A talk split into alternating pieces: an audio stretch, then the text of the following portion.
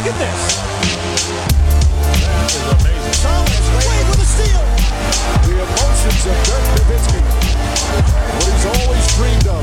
Hoping to have another chance after the bitter loss in 2006.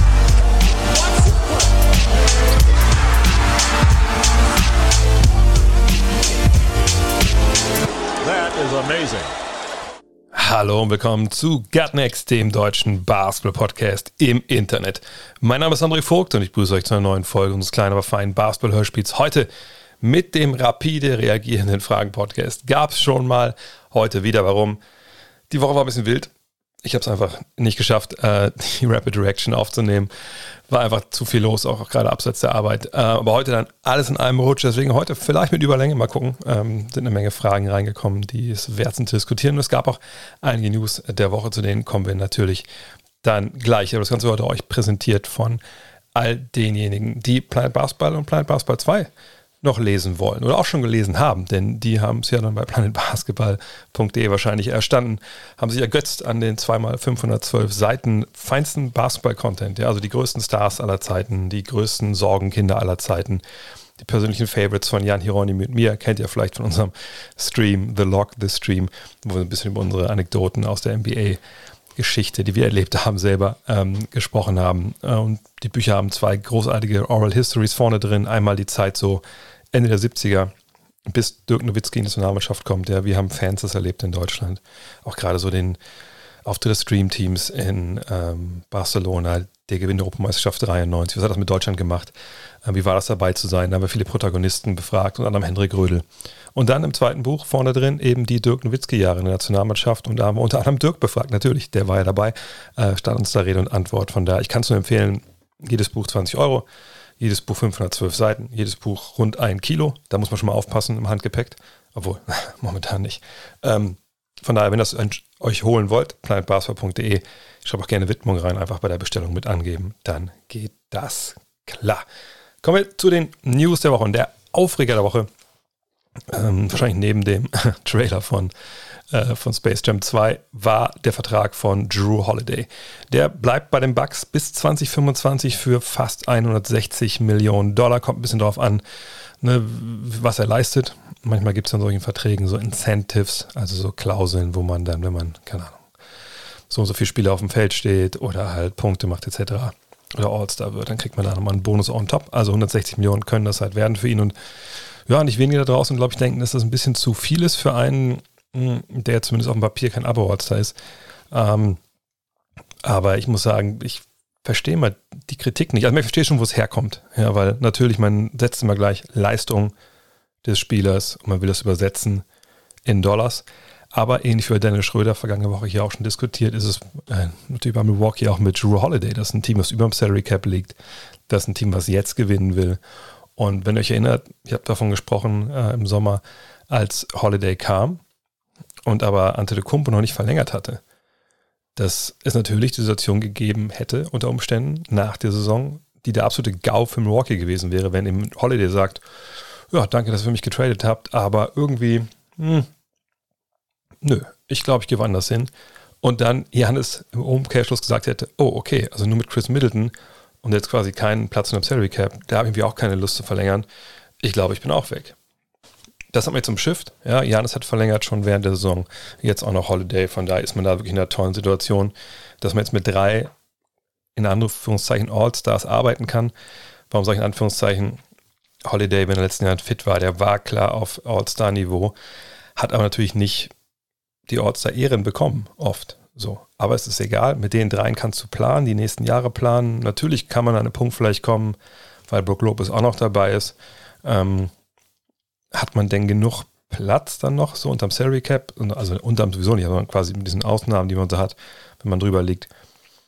Kann man da eigentlich hingehen und am Ende des Tages äh, eine Mannschaft zusammenschrauben, die dann auch Meister werden kann in Milwaukee, wo vielleicht nicht jeder Buyout landet und äh, nicht jeder Veteran sich fürs Minimalgehalt anschließt, weil man denkt, da kann man einen Ring gewinnen. Das muss man jetzt mal abwarten. Natürlich wird, glaube ich, viel davon abhängen, auch wie diese Perspektive ist. Äh, je nachdem, wie man in den Playoffs dann abschneidet, macht man mal einen tiefen Run, zeigt man, dass da was geht. dann ist es natürlich viel leichter auch Veteranen zu überzeugen. Aber so war es fast alternativlos für die Bucks, Holiday zu halten, weil ähm, A bringt er Leistung, B, wenn du ihn gehen lässt, kriegst du keinen Ersatz, der ihn annähernd setzen kann. Von daher, wie schon mal gesagt, es ist nur Geld. es ist nicht weg. Es hat nur jemand anders und in dem Fall hat es Drew Holiday. Marcus Cousins ist auch zurück. Und zwar bei den LA Clippers. Nicht, dass er schon mal gespielt hätte, sondern er ist zurück in der NBA. Er war heraus äh, nach seinem Engagement bei den Rockets und hat jetzt einen 10-Tages-Vertrag unterschrieben. War auch ja, schon länger bekannt, dass es das passiert. Und Paul George, der freut sich, sagt, ja, das ist äh, immer noch einer der Big Men in der NBA mit den meisten Skills. Sicherlich, auf dem Papier stimmt das, aber im Endeffekt muss man sagen, Boogie ist nur die dritte Option auf Center hinter Sergi Barker und Ivica Subac. Ähm, man hat ihn jetzt geholt, natürlich vor allem so ein bisschen als Rückversicherung, wenn wieder was passieren sollte mit Ibakas Rücken, da hat er momentan ja Probleme, ähm, dann hat man da jetzt eine Option, wenn man nicht mit einem Werfer draußen spielen will, wie Patrick Patterson, der ein bisschen mobiler ist und dann sagt, okay, braucht ein bisschen mehr Beef, dann hat man eben jetzt Cousins. Ähm, aber wenn man gesehen hat, wie er auch in, in Houston, was er da so stellenweise angeboten hat, gerade defensiv, dann kann ich mir ganz schwer vorstellen, dass Cousins da wirklich viele Minuten sieht nach den Verletzungen, die er hatte, ist einfach auch unglaublich schwer, äh, wieder auf Niveau zu kommen. Aber er ist eine tolle Rückversicherung, Rückversicherung auf der 5. Ähm, dieser 10-Tages-Vertrag macht da durchaus Sinn. Apropos 10-Tages-Vertrag, Ronnie Hollis Jefferson ist auch zurück in der NBA bei den Blazers. Da soll er jetzt Defense und Einsatz von der Bank bringen. Ja, und beides, glaube ich, können die auch ganz gut gebrauchen. Die Heat, die brauchten noch einen Big Man, der, ja, wenn es geht, ein bisschen Dreier werfen kann. Ne? Darauf baut ihr System so ein bisschen auf. Und sie haben einen gefunden mit Dwayne Deadman zuletzt für Atlanta, ja, Anführungszeichen im Einsatz, da gab es am Ende so ein bisschen Unstimmigkeiten. Ähm, kommt es bis zum Ende der Saison, Shotblocking und Dreier, vor allem Dreier bringt er die, obwohl das jetzt nicht der Zauberschütze ist, aber so um die 33, 34 Prozent äh, im Schnitt macht er die da schon. Ist halt im Endeffekt ein Ersatz für Kelly Olenek, ist auch ein besserer Shotblocker als der, ähm, auch ein Ersatz für Marcus Aldridge, der natürlich gar nicht kam, äh, wo das ja alle so ziemlich gedacht hatten. Ähm, und bei den Heat standen auch zwei andere Ex-Profis auf dem Zettel, zum einen Greg Monroe, Center ohne Wurf. Ha, hat man wahrscheinlich gesagt, ne, brauchen wir nicht. Aber auch Lance Stevenson. Und das ist interessant, der soll wohl echt fit gewesen sein. Hat wohl auch Miami impressed, wie man das in Neudeutsch heißt. Aber hat dann doch gesagt, ne, auf dem Flügel haben wir genug Leute. Lance, danke. Aber wer weiß, vielleicht sehen wir Born Ready ja dann noch irgendwann demnächst woanders in der NBA. Dan Feldman, der arbeitet bei NBC Sports, ein Kollege dort, und der hat sich ein bisschen Gedanken gemacht zum Thema Buyouts. Haben wir ja zuletzt hier, ja, ehrlich gesagt, bis zum Erbrechen wirklich äh, diskutiert, was man da machen könnte und warum das schlimm ist oder auch nicht so schlimm. Und der Kollege hat sich echt ein paar Gedanken gemacht und sagt, ey, ich habe eine Idee. Lass uns einfach demnächst, wenn es da wieder zu Buyouts kommt, eine stille Auktion machen. Und die ganze Sache würde so ablaufen. Also Spieler und sein Verein, wo er gerade spielt, würden sich einigen auf eine Summe, die der Spieler zurückgeben will, für seine Freiheit. Das ist quasi das erste Gebot dann für ne, seine Freiheit. Und dieses Gebot ist natürlich dann nicht offiziell, sondern sobald, das, sobald man eine Einigung erreicht hat, der Verein sagt, ja, für das Geld kannst du gehen, ähm, dann wird es aufgemacht. Alle anderen 29 Teams können ihre Gebote abgeben. So wie Feldman es schreibt, können sie allerdings nicht irgendwie jetzt unbegrenzt irgendeinem neuen Topf Geld reinwerfen, sondern sie müssen diesen Spieler, also das Gebot muss zum eigenen Salary Cap passen. Ähm, sprich, wenn du über dem Salary Cap liegst, dann musst du welche Exceptions benutzen. Wenn du eine Trade Exception zum Beispiel hast, wie Boston sie gehabt hätte, die die nutzen können. Oder eben Platz in dem Salary Cap. Oder wenn du drüber liegst und sonst nichts hast, dann eben im Endeffekt äh, Minimalvertrag. Und dann bieten die Teams, die Bock haben, dann wird geguckt. Ja, okay, das ist das höchste Gebot und dann da muss er hin. Wenn irgendein Team jetzt für ihn geboten hat dann, und mehr geboten hat als er selber, dann muss er dahin. Ist er selber der Spieler, der meistbietende, dann ist er unrestricted free agent und dann kann er da hingehen, wo er will, genau wie das jetzt auch der Fall ist. Klingt erstmal wie eine super clevere Geschichte. Denke ich, ist es auch nach wie vor. Aber ich glaube, an der Realität scheitert das Ganze dann schon so ein bisschen, weil, ähm, naja, ich meine, während der Saison, ich glaube, dieses Jahr zur Trading Deadline, wer hatte den Platz in der Salary Cap? Glaube, die, die Thunder und die Knicks, ich weiß gar nicht, aber wir waren es echt nur ein oder zwei Mannschaften. Sprich, ähm, so viele höhere Gebote gibt es da gar nicht. Und wenn man dann hört, dass ähm, Blake Griffin, glaube ich, auf 13 Millionen Dollar äh, verzichtet, naja, äh, ne, da ist dann relativ klar, dass er die Auktion auch gewinnt. Ähm, von daher finde ich, hakt das Ganze da so ein bisschen. Ähm, und dann ist es so, ähm, klar, ist irgendwie, irgendwie eine, eine tolle Geschichte, aber ich weiß nicht, ich glaube, es würde einfach wenig ändern. Ich denke nach wie vor, dass ähm, das System, wie es jetzt ist, auch nicht wirklich geil ist, kommen wir ja nochmal zu. Aber äh, die Sache hier, so witzig das wie wäre, so wäre auch ein bisschen TV-mäßig, vielleicht sogar, wenn es große äh, äh, Buyouts wären. Aber ähm, wie gesagt, die Tatsache, dass unter Salary Cap passen muss, da sehe ich einfach ähm, dann wenig Praktikables, weil ja auch ein Verein, der den Spieler hat, wird den ja auch eigentlich nur gehen lassen, wenn man weiß, man kriegt finanziell da eine substanzielle Kompensation. Ne? Also ich meine, der Vorteil wäre natürlich, so wie Feldman das schreibt, dass wenn, keine Ahnung, ähm, der Spieler sagt, man keine Ahnung, hat einen 20 Millionen Dollar Vertrag, er selber sagt, hier hat er 10 Millionen und ein anderes Team sagt, hier sind 15 Millionen. Das wird dann abgezogen von der Summe, die noch bei dem Team äh, auf dem Salary Cap rumliegt und so. Aber das ist ja auch dann nicht mehr so viel, kommen wir ja noch zu. Also ist eine schöne Idee, aber am Ende des Tages, glaube ich, löst sie das Problem nicht. Ein Problem, das kommenden Herbst aktuell werden könnte oder im Spätsommer, ähm, ist auch das Salary Cap, denn da geht es in den Free Agent Bereich. Und äh, Sam Amick und John Hollinger haben bei The Athletic mal geguckt, okay, wer hat eigentlich da wirklich realistisch Platz am Salary Cap und wie viel? Ähm, und die beiden haben ja dann ausgerechnet, dass die Knicks, Spurs, Thunder wohl also massig Geld haben, also genug auch für mehr als einen Maximalvertrag, also Maximalvertrag plus dann ne, noch ein paar Millionen hier und rechts und links übrig. Die Mavs haben wohl 35 Millionen, die Hornets 26 Millionen. Und danach kommt es ein bisschen darauf an, ne, bei den Raptors, den Suns etc., was so die ähm, ja, markanten Free Agents der jeweiligen Mannschaft so wollen. Zum Beispiel die Chris Paul zum Beispiel bei den Suns, will man den verlängern? Wenn ja, wie teuer wäre der? Wenn er verlängert, ist natürlich dann kaum Platz im Salary Cap da. Ähm, ne, aber die genannten Teams, so Knicks, Spurs, Thunder, die können ganz groß reingehen. Die Mavs, ja, so halb groß. Und die Hornets eigentlich auch. Fragt sich halt, ne, wer ist dann nächsten Sommer zu haben? Und da haben Amick und Hollinger auch mal nachgeschaut, ein bisschen nachgefragt, vor allem äh, rund um die Liga und haben zum einen herausgefunden, ja, dass eigentlich die Manager in der NBA sagen, naja, Kawhi Leonard, nach dem allen, was wir hören, bleibt der in LA bei den Clippers, es sei denn, die erleiden wirklich so ein peinliches frühes Playoff aus. Ähm, und dann ist ein weiterer ne, Topmann dieses Jahrgangs weg, genau schon wie äh, Janis, genau wie LeBron. Und diese in der aktuellen Five schreiben wir auch über, die jetzt dann nächste Woche rauskommt, ähm, diese ehemalige Fabel Free Agency, die ist auf, gar nicht, auf einmal gar nicht mehr so fabelhaft. Da ist vielleicht sogar schon der größte Name dann DeMar Rosen und der soll sehr offen sein, was so seinen nächsten Arbeitgeber angeht. Das heißt nicht, dass die Spurs raus sind, aber er will eben wirklich alle Optionen sich mal anschauen, mal gucken. Ist ja auch dann wahrscheinlich sein letzter großer Vertrag vielleicht die letzte Chance, wirklich als entscheidender Spieler irgendwo um eine Meisterschaft mitzuspielen. Und der will sich den, ne, die Wahl ne, seines nächsten Vertrages also ganz, ganz, ganz offen lassen. Offen werden zur Saison 2021, 20 auch die Hallen sein in der NBA, denn die Liga plant damit, dass wir nicht nur zum einen mit der neuen Saison pünktlich starten, also Ende Oktober, Anfang November, sondern dann auch mit vollen Hallen. Also zumindest kann man die Hallen so voll packen, wie man möchte. Äh, man ist jetzt zum Schluss gekommen, hey, ne, die Impfungen laufen so super, die Inzidenzwerte gehen runter. Man hat sich da wohl auch mit der CDC, also dem quasi dem RKI der ähm, USA verständigt und gesagt, nee, das ist möglich, wir werden wieder öffnen können. Allerdings gibt es einen Fall, der dann vielleicht doch ein bisschen anders liegt und das sind die Raptors. Ihr wisst es, momentan spielen sie in äh, Tampa Bay in Florida und nicht in, in Toronto im heimischen Kanada. Warum? Naja, aufgrund von Covid-Regeln ne, wäre das Reisen über wirkliche Ländergrenzen natürlich nicht so einfach. Deswegen hat man dann gesagt, okay, dann bleiben wir halt in, in Florida. Nur das Ganze kehrt sich gerade so ein bisschen rum. Ne? Lange war die Inzidenz in den USA viel, viel höher und es war eine Katastrophe, wie die Covid gehandelt haben.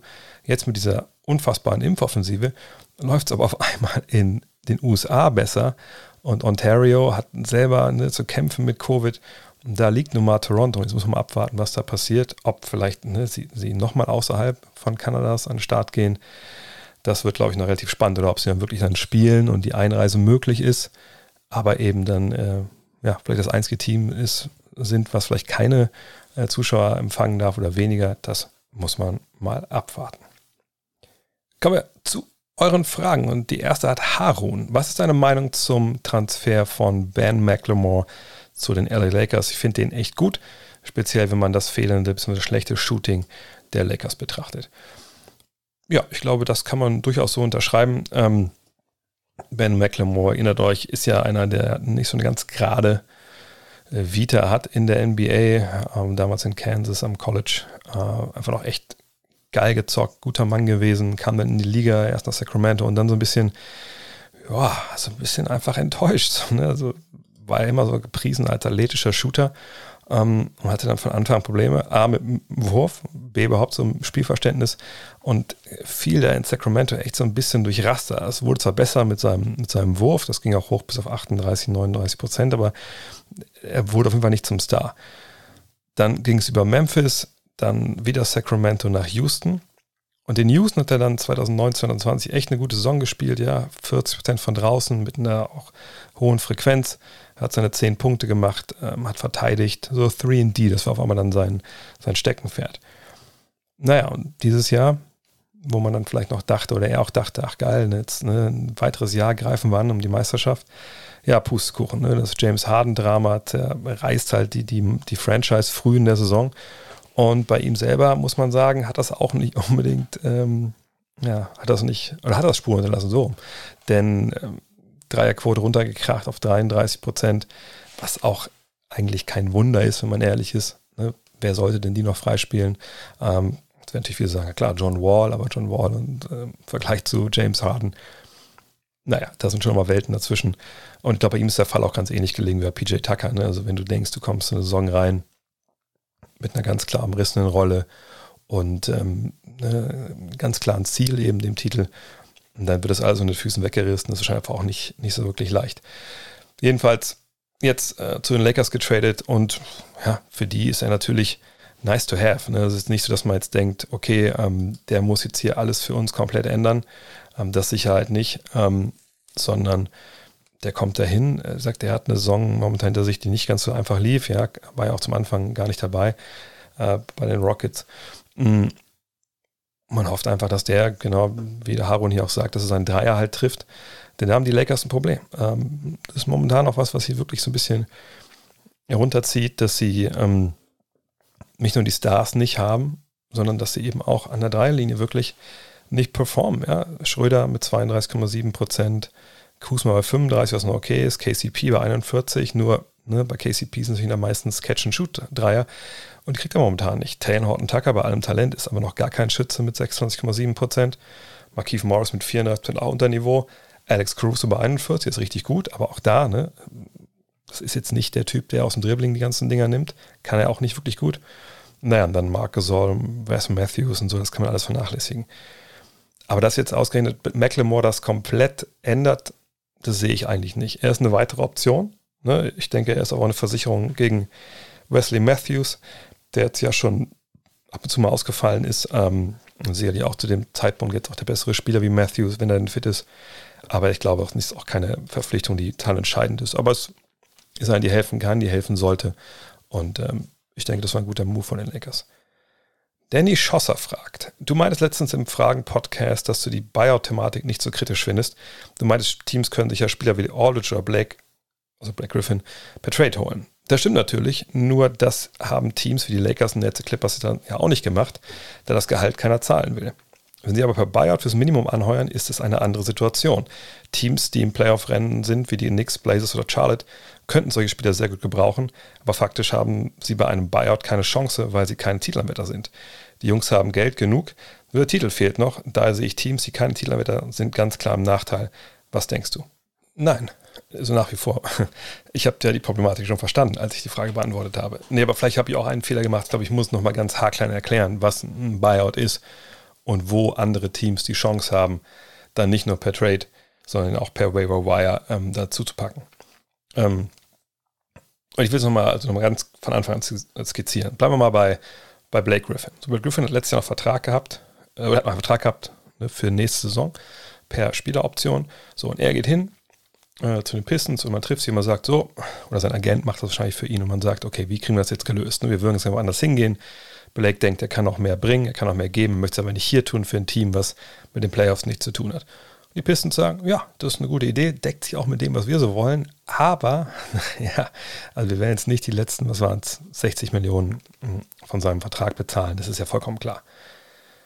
Wo kommen wir jetzt da zusammen? Und da gibt es Verhandlungen, so, und dann waren es, was ich, 13 Millionen, glaube ich, irgendwas 15, ist ja auch egal, auf die man verzichtet. Also man einigt sich auf einen Restbetrag, den er bekommt, noch für nicht da zu sein und eben auf den Betrag, den er nicht mehr bekommt. Es ist dann aber nicht so, dass der Spieler dann sofort Free Agent ist, sondern es gibt eine 48 Stunden Wartezeit. Da sind der, ist er auf dem Waiver Wire. Das kennt ihr vielleicht auch, wenn ihr eine Keeper League spielt oder so im Fantasy Basketball. Und in diesen 48 Stunden können halt andere Teams, äh, ja, äh, sich bewerben oder können halt, auch in dem Fall ist eine Auktion, ja, bieten um die Dienste dieses Spielers. Einzige Voraussetzung ist halt, naja, sie müssen diesen Spieler unter Salary Cap packen können. Jetzt könnt ihr euch denken, ich habe es ja vorhin auch schon mal angesprochen, es gibt natürlich kaum Teams, die dann zu diesem Zeitpunkt in der Saison Platz im Salary Cap haben. Und äh, ja, deswegen gibt es da auch in der Regel keine Leute, die mitbieten. So. Aber da könnte theoretisch halt ne, der Rest der Liga dabei sein. Und dann ist er Unrestricted Free Agent, Blake Griffin. Und dann kann er unterschreiben, wo er möchte. So. Das ist die eine Sache, die ich immer vergesse, wenn es darum geht. Die andere Sache, ähm, die man auch ganz klar sagen muss, es ist nicht so, dass das Gehalt, was Blake Griffin oder jeder andere Buyout-Spieler ähm, bis zum Ende der Saison bekommt, dass das das Problem ist, sie ihn sich nicht zu holen. Denn Spieler werden ja in aller Regel anteilig bezahlt. Also ne, wenn du ein Spiel verpasst, zum Beispiel, weil du gesperrt wirst von der Liga, dann wird dir ein 82. in der normalen Saison abgezogen von deinem Gehalt. So. Bedeutet, ähm, sind ja schon ein paar Spiele gemacht jetzt. Ne, dieses, Jahr, dieses Jahr sind noch nur 72, okay, aber ne, also ist nicht mehr so, dass jetzt, wenn es 30 Millionen sind, dieser Spieler, wenn man ihn jetzt sich eher tradet, dass er 30 Millionen bekommt. Es geht nicht um das Finanzielle. Wobei Blake Griffin kann man sagen, äh, wäre es sicherlich darum gegangen, weil er nächste Saison auch noch Vertrag hat. Wenn er das Geld nicht bezahlen möchte, okay, aber in der Regel sind es ja Buyout im letzten Vertragsjahr. So. Sprich, ähm, ne, sagen wir bleiben wir Blake Griffin. Warum man ihn nicht holt, ist, man muss ja für 30 Millionen, die er verdient, ja, wenn man selber jetzt nicht weit in der Salary Cap liegt, muss mir auch ungefähr die gleiche Summe rüberschicken zu den Pistons. So die müssen mit so einem Deal auch zufrieden sein, sonst, ne, die müssen ihn ja nicht machen. Ähm, das ist schon mal relativ schwierig. Wir haben es bei Andrew Drummond vergangene Saison gesehen, da gab es einen ähnlichen Fall wie bei Griffin halt jetzt. Er hatte noch eine Option auf ein Jahr, es war klar, die Option wird er ziehen. Und da hat aber Detroit ihn dann getradet bekommen nach Cleveland, weil die gesagt haben, pass auf, ihr kriegt von uns hier ja, und ein Ei, 30 Millionen und ein Ei und äh, ne, dafür kriegen wir den und wir gucken uns den mal von mal an. So, so lief das halt da. Und da gab es einen Trade zu einem Team, was wirklich kein Titelfavorit ist. Da hat ein Team das passende Angebot gehabt. So, ähm, das gab es jetzt in dem Fall nicht. Und der andere Punkt ist ja, wie ich eben schon meinte, man muss ja anteilig den Spieler bezahlen pro Spiel, das er absolviert. Wenn du aber natürlich, wenn du ihn tradest, Leute tradest, die insgesamt ungefähr genauso viel verdienen, dann ist es ja jetzt auch nicht so, dass du unglaublich viel mehr Geld ausgeben musst, wenn du dir Blake Griffin holst. Im Gegenteil, es ist das Gleiche. So, also mit dem Geld hat das wirklich überhaupt gar nichts zu tun. Die einzige Geschichte, die halt andere Teams auffällt, ist entweder, weil sie nicht die passenden Spieler haben und die Angebote haben, was sie machen können, dass sie diesen Spieler bekommen per Trade, oder sie wollen ihn einfach nicht per Trade holen, weil sie nichts abgeben möchten. Oder sie wollen ihn auch gar nicht, das kommt ja bei den Spielern auch dazu. Ähm, und dann gibt es halt die Waiver-Wire-Periode, wo sie 48 Stunden Zeit haben, aber da hat sich halt auch keiner beworben, weil eben auch ne, die Teams hätten, welche Count hätten, ihn nicht wollten oder die meisten halt keinen Platz in einem Salary Cap hatten. So. Und äh, deshalb denke ich genau das, was ich letzte Woche auch gedacht habe, dass man da eventuell wirklich, wenn es überhand nimmt, jetzt eine Idee haben sollte, wie man das regelt.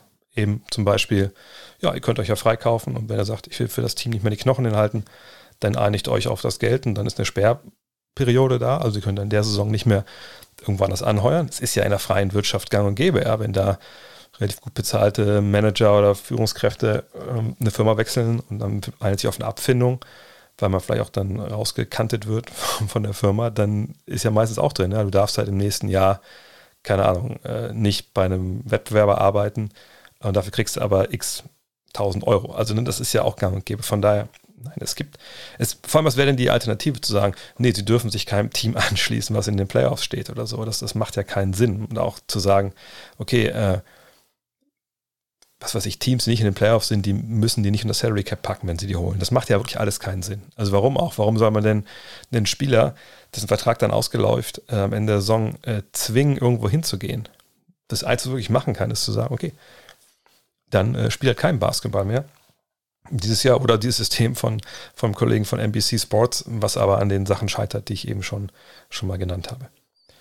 Sirius Jäger fragt, Anthony Edwards spielt bislang eine durchwachsene Rookie-Saison mit Höhen und Tiefen. Zeigt deiner Meinung nach All-Star-Potenzial oder gehört er eher in die Riege Gunner bei einem miesen Team? Ich denke, das ist so eine Frage aus der Kategorie äh, fünf Jahre zu früh. Ähm, oder drei Jahre zu früh wie, wie will man das sagen, nach 52 Spielen? Also nach 52 Spielen bei einer Mannschaft, die ihre zwei besten Spieler, Carl Anthony Towns, Angelo Russell, für große, große Strecken nicht dabei hatte. Erst den einen, dann den anderen. Eine Mannschaft, die den Trainer gewechselt hat. Eine Mannschaft, die äh, ja unten mit drin steht, auch mit Recht. Ja, und eine Mannschaft, die einfach auf der Suche nach der Identität ist. Wie soll da ein Rookie, der gerade mal nach einem Jahr College in die, in die Liga kommt und natürlich auch, auch Schwächen hat. Anthony Edwards war ja, obwohl er Nummer 1 gezogen wurde, jetzt beileibe niemand, wo man sagt, ja, das ist ein fertiger Basketballer. Äh, der muss eigentlich nur noch da auflaufen und dann liegt ihm die Welt zu Füßen. Wie soll man da jetzt nach 52 Spielen das beurteilen können? Wenn euch einer sagt, ja, ich kann das beurteilen, das ist ein riesen Gunner oder nee, der wird 20 Mal All-Star, dann kann das im Endeffekt sein, dass, dass er recht hat, ja, 50-50. Aber es war mit Sicherheit keine Aussage, die auf irgendwelche Sachen sich gegründet hat, die, die auch nur irgendwas mit, ja, mit der Realität zu tun haben, weil diese Realität gibt es einfach noch nicht. Was mich bei Anthony Edwards wirklich freut, ist, dass ähm, er trotz dieser Schwierigkeiten, die ich gerade schon genannt habe, sich augenscheinlich entwickelt. Das kann man jetzt nicht unbedingt an ähm, an, an Zahlen an sich ablesen. Sicherlich gibt es ne, ein steigendes Offensivrating seit dem Januar von Monat zu Monat. Okay. Äh, die Minuten steigen äh, seit seinem ersten Monat eigentlich in der NBA. Ähm, alles gut. Ne? Das kann man sicherlich, kann man auch bei Randstatistiken finden, ähm, die da gut laufen. Ähm, auch die Wurfquote aus dem, also überhaupt die Wurfquote steigt seit, seit Januar, Monat für Monat. Die Dreierquote fluktuiert sehr. Ähm, aber im Endeffekt geht es darum, was auf dem Feld passiert. So, und da muss ich sagen, auch unter wechselnden Bedingungen, ne, also ne, mal mit dem einen Star, mit dem anderen Star, hat er es halt geschafft, Fortschritte zu machen, statistisch. Aber die Rolle, die er jetzt spielt, oder gespielt hat zwischendurch, das wird ja wahrscheinlich nicht die sein, die er spielen wird, wenn alle an, an Bord sind, wenn die ganze Kapelle da ist. Von daher, Anthony Edwards ist, ist sehr erfreulich, man sieht die Fortschritte, ne? man sieht, er fühlt sich wohler, man sieht, er äh, bewertet Situationen besser vorne wie hinten. Ähm, man sieht einfach, dass er wächst. So, er wächst als Basketballer. Und genau das muss es ja sein. Ich, wie ich sage das so oft. Viele denken immer, ah, komm, wenn jetzt zwei, drei Wochen NBA ist, dann möchte ich jetzt aber auch sehen, dass du äh, aber auf, auch wirklich richtig mal so richtig einen raushaust und hier aber auf All-Star-Niveau agierst, denn du bist ja nun mal der erste Pick oder der zweite oder der dritte. Und das hat mit der Realität echt wenig zu tun. Und am Ende des Tages ist er jemand, der jetzt wirklich ähm, 18 Punkte macht, für eine Mannschaft, die zwischendurch einfach auch niemanden hatte, der, der Punkte machen konnte. Ähm, nimmt er ab und zu schlechten Wurf? Ja, na klar, das machen alle Rookies. Und wenn man auch noch in einer Situation ist, wo, ja, wie gesagt, ähm, die beiden besten Spieler fehlen, auch Malik Beasley jetzt länger schon wieder fehlt, du aber Würfe nehmen musst, äh, wo du gar nicht für bereit bist, für viele von diesen Würfen, dann sieht das stellenweise aber auch nicht wirklich gut aus. So. Und da aber jetzt da irgendwas rausziehen zu wollen, zu sagen, ja, so wird die Karriere von dem laufen, fände ich halt mega unseriös und aber auch, auch ziemlich, ziemlich fragwürdig. Ich freue mich, dass man Fortschritte sieht. Wo das im Endeffekt hingeht, das müssen wir abwarten. Hängt, glaube ich, viel davon ab, wer jetzt, wie gesagt, der nächste Trainer ist, ob die Stabilität ähm, oder ob Chris Finch bleibt, das muss man ja sagen. Ähm, äh, hängt von der Stabilität ab, natürlich jetzt auch in der, in der Truppe. Ne? Sind jetzt mal auch wirklich Russell und Towns mal längere Zeit zusammen fit? Kann dieses Trio sich einspielen? Ähm, was ist? Ähm, mit Rubio oder seinem Nachfolger, was immer da jetzt passiert. Also ne, das sind so viele Fragen, die so einen jungen Spieler einfach beeinflussen, dass man da jetzt noch kein Urteil abgeben sollte, meiner Meinung nach. Die NBA 2K21 Frage der Woche kommt diese Woche von Chris Shuttlesworth und ähm, er kriegt was ganz Besonderes. Er kriegt halt eine, äh, eine Basketballkarte äh, mit einem Stück von einem Trikot von Lance Stevenson. Das ist, glaube ich, was, äh, ja, das freut ihn bestimmt. Hoffe ich jedenfalls. Chris, schreib mir bitte ähm, Trade Nee, schreib mir nicht bei Dre at 5 Mac. Schreib mir am besten bei, bei Facebook, aber kannst auch, auch bei, bei Dre at, äh, nicht at 5 Mac, Dre at äh, gutnext.de mit deiner Adresse, dann schicke ich dir das schöne Teil zu. Und seine Frage ist, die Clippers spielen dieses Jahr eine ordentliche Saison, aber nehmen sich erneut viel raus. Beispielsweise haben sie viele enge Partien in der Crunch-Time verloren. Im Defensivrating in der Crunch-Time sind sie auf dem 28. Rang geführt. Aufs ganze Spiel gesehen sind sie auf Rang 11. Ich weiß, Advanced Stats haben ihre Tücken, aber was ich nicht verstehe, ist, dass in der Crunch-Time aufgrund von oft praktiziertem Hero-Ball individuell gute Verteidiger, wie sie die Clips ja haben und noch mehr zum Tragen kommen müssten. Wie erklärst du diese Schwäche? Ähm, ja, es ist in der Tat, wenn man erstmal drauf guckt, denkt man, ach guck mal, die haben, wenn sie wollen, dann am Ende von so einer Partie eine sehr, sehr äh, switchable Lineup, ein switchable Lineup, wenn sie, oh Gott, jetzt nutze ich auch nur die ganzen Anglizismen. Also sie haben dann äh, eine 5, die sie am Ende raufschicken können, im Zweifel, die alles switchen kann, die super ähm, agil ist, die aber auch physisch sein kann, natürlich vor allem mit, mit Leonard, mit, mit George, ähm, mit Morris. Warum klappt es nicht? Und mit den Jungs können sie auch einfach auch Würfe für sich selber kreieren. Mhm. Aber ich glaube, da kam so ein bisschen zum Tragen, was natürlich der Grund für die Verpflichtung von Rajon Rondo war, dass sie einfach in diesen Situationen ihnen so ein bisschen die Ordnung in der Hand fehlt und was vielleicht während ähm, der normalen langen Spielzeit echt ganz okay ist, dass man halt eben Hero Ball spielt, dass man ähm, versucht, ne, dass einer das Heft so ein bisschen in die Hand nimmt und dann die, Redakt die Reaktion der Defensive provoziert und dann geht der Ball weiter. Ähm, dann guckt man mal, wer, wer frei ist, dass das vielleicht dann nicht unbedingt am Ende funktioniert. Ähm, ist allerdings auch so, man sieht, was sie im Angriff machen äh, ne, in ihren Crunch-Time-Minuten dieses Jahr, dann sind sie Rang 19 im Offensivrating, das ist nicht gut, aber das ist jetzt auch nicht ne, jetzt grandios und schlecht. Defensiv sieht das allerdings ganz anders aus. Defensiv sind sie die schlechteste Truppe äh, in der NBA und was das Net-Rating angeht, also wenn man auf 100 Ballbesitze schaut, ne, Hochnet in der Crunch-Time, dann sind sie auch mit 21,4 Punkten, also Minus, ne, sie weniger machen als der Gegner in diesen Minuten, sind sie letzter. Bevor wir weiterreden darüber, müssen wir kurz sagen, dass sie bisher in der Saison ähm, nicht gerade viele Minuten hatten, was so Crunch-Time-Minuten angeht. Und das wird ja von der NBA so definiert, ne? Fünf Minuten noch zu spielen oder weniger und der Abstand sind fünf Punkte oder weniger. So.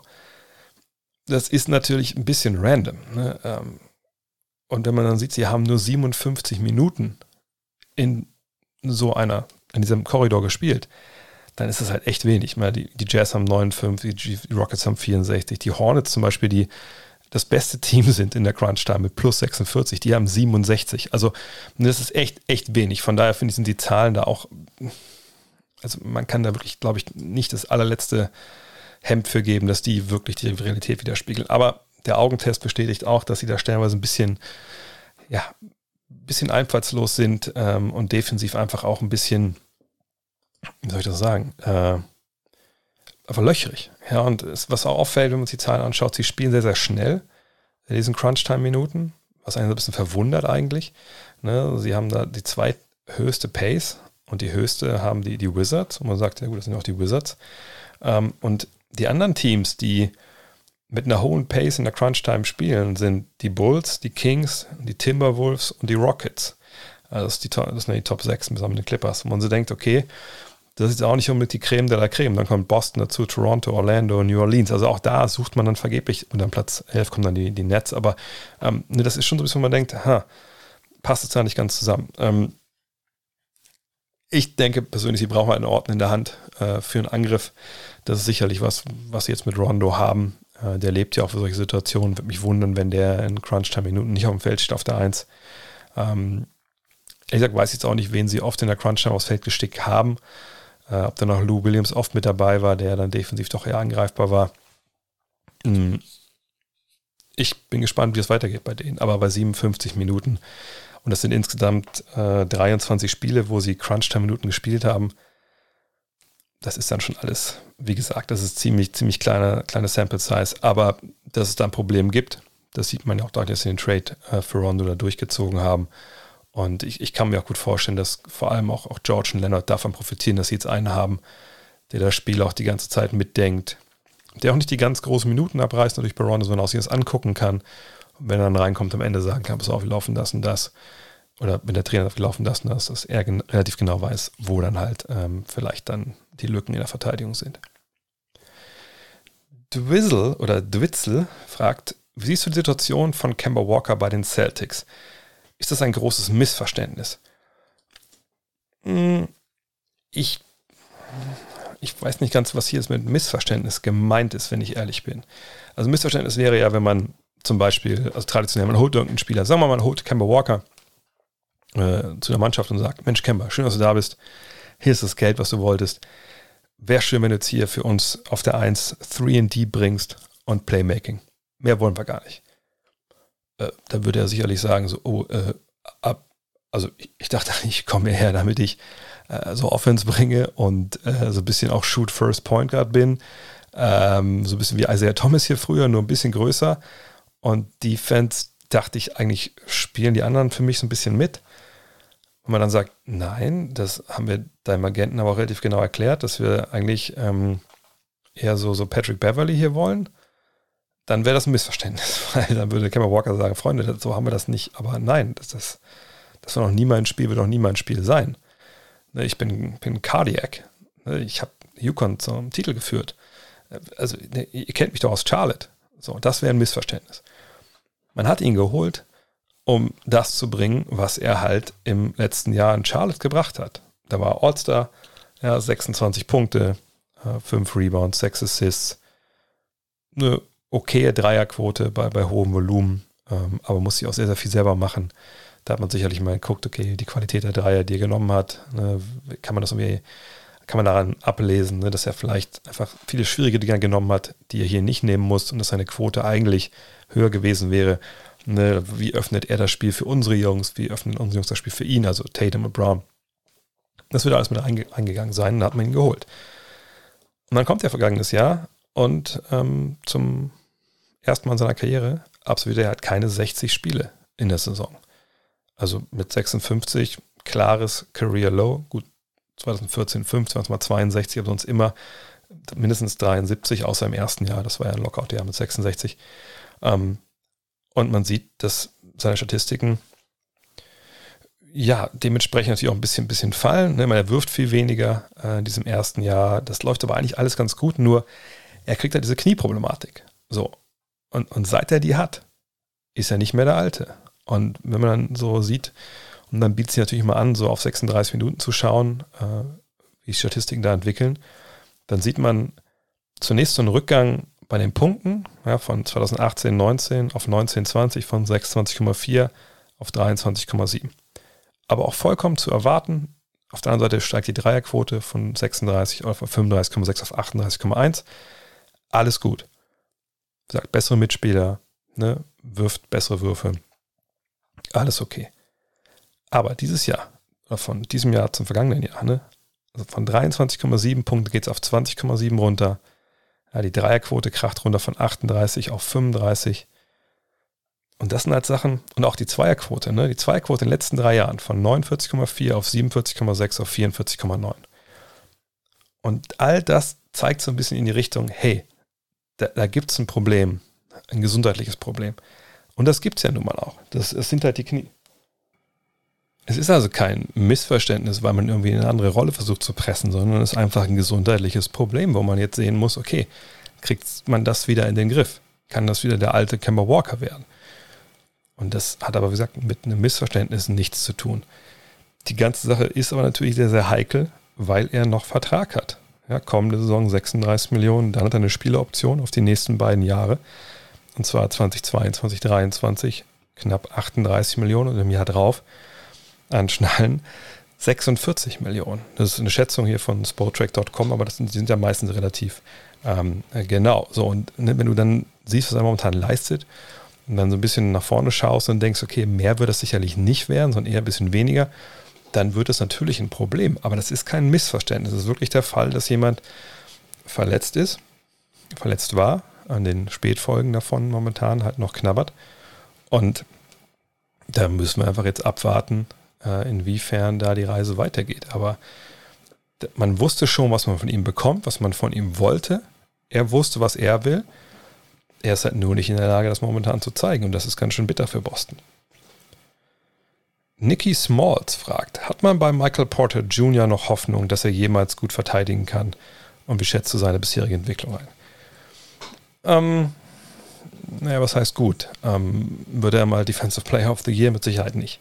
Ähm, wird er besser verteidigen in drei Jahren, als er das heute tut? Ja, da gehe ich von aus. Also für einen äh, jungen Spieler wäre es ja ein absolutes Armutszeugnis, wenn er es nicht hinbekommen würde, ähm, in seinen ersten drei, vier, fünf Jahren in der NBA, wahrscheinlich auch in den Jahren darauf, äh, Fortschritte zu machen an, beiden Enden des äh, Courts, aber vor allem natürlich auch defensiv. Ähm, bei ihm ist es so, dass er natürlich in seiner Entwicklung als junger Spieler schon gehandicapt war. Warum? Am College ähm, nur Handvoll Partien absolviert, weil es ja diese Rückengeschichte gab. Ja, ähm, ne, waren drei Partien, im Endeffekt 53 Minuten nur am College gespielt. Ähm, dass er da nichts gelernt hat, ist ja klar. Dass er ähm, quasi ein Highschooler war, der in die NBA kam, da ein Jahr nicht gespielt hat wegen dieser Rückenverletzung. Das ist natürlich was, ne, klar, du, du, saugst in deinem ersten Jahr in der NBA, selbst wenn du sitzt, wie es bei Embiid der Fall war oder auch bei Griffin, du saugst da eine Menge auf. Keine Frage, Ben Simmons. Ähm, aber du verlierst natürlich nochmal ein Jahr im Sinne von 5 gegen 5. Ne? Und Defensive ist halt auch schwer zu drillen. Ich meine, klar gibt es Shell Drill, all die anderen Gesichtschichten sind alle super. Aber wenn es darum geht, ich muss mir eine neue Liga gewöhnen, mit einer Schnelligkeit und der Physis, die ich noch nicht kannte, ähm, und mir fehlt die Wettkampfbedingung, dann ist es natürlich super schwer, auf das Niveau zu kommen. Und dann muss man sehen, vergangenes Jahr, Kovic zerstört die Saison und er teilt die quasi in zwei Teile. Ähm, in der Bubble gibt es auch mal ganz andere Verhältnisse noch, als das normalerweise in den Playoffs der Fall wäre. Er ist dann schon bei dem Team, was natürlich um den Titel mitspielen möchte. Heißt, er kann jetzt auch nicht super viele Fehler machen, Erfahrung sammeln. Das muss man alles mit einberechnen, glaube ich, wenn es darum geht, jetzt zu sehen, wo steht er eigentlich und wo sollte er eigentlich sein und wo geht er jetzt hin. Hat er krasse Schwächen, auch so gerade beim Erkennen von Geschichten, von Situationen und, wie er sich dann bewegt und, und welche Winkel er äh, nutzt, etc. Ja, na klar. Könnte das besser sein? Sollte das besser sein? Ja, na auch klar. Aber bei ihm muss man ganz klar sagen, er hat noch einiges an Zeit, auch wenn er schon in Anführungszeichen 22 ist und im Juni 23 wird.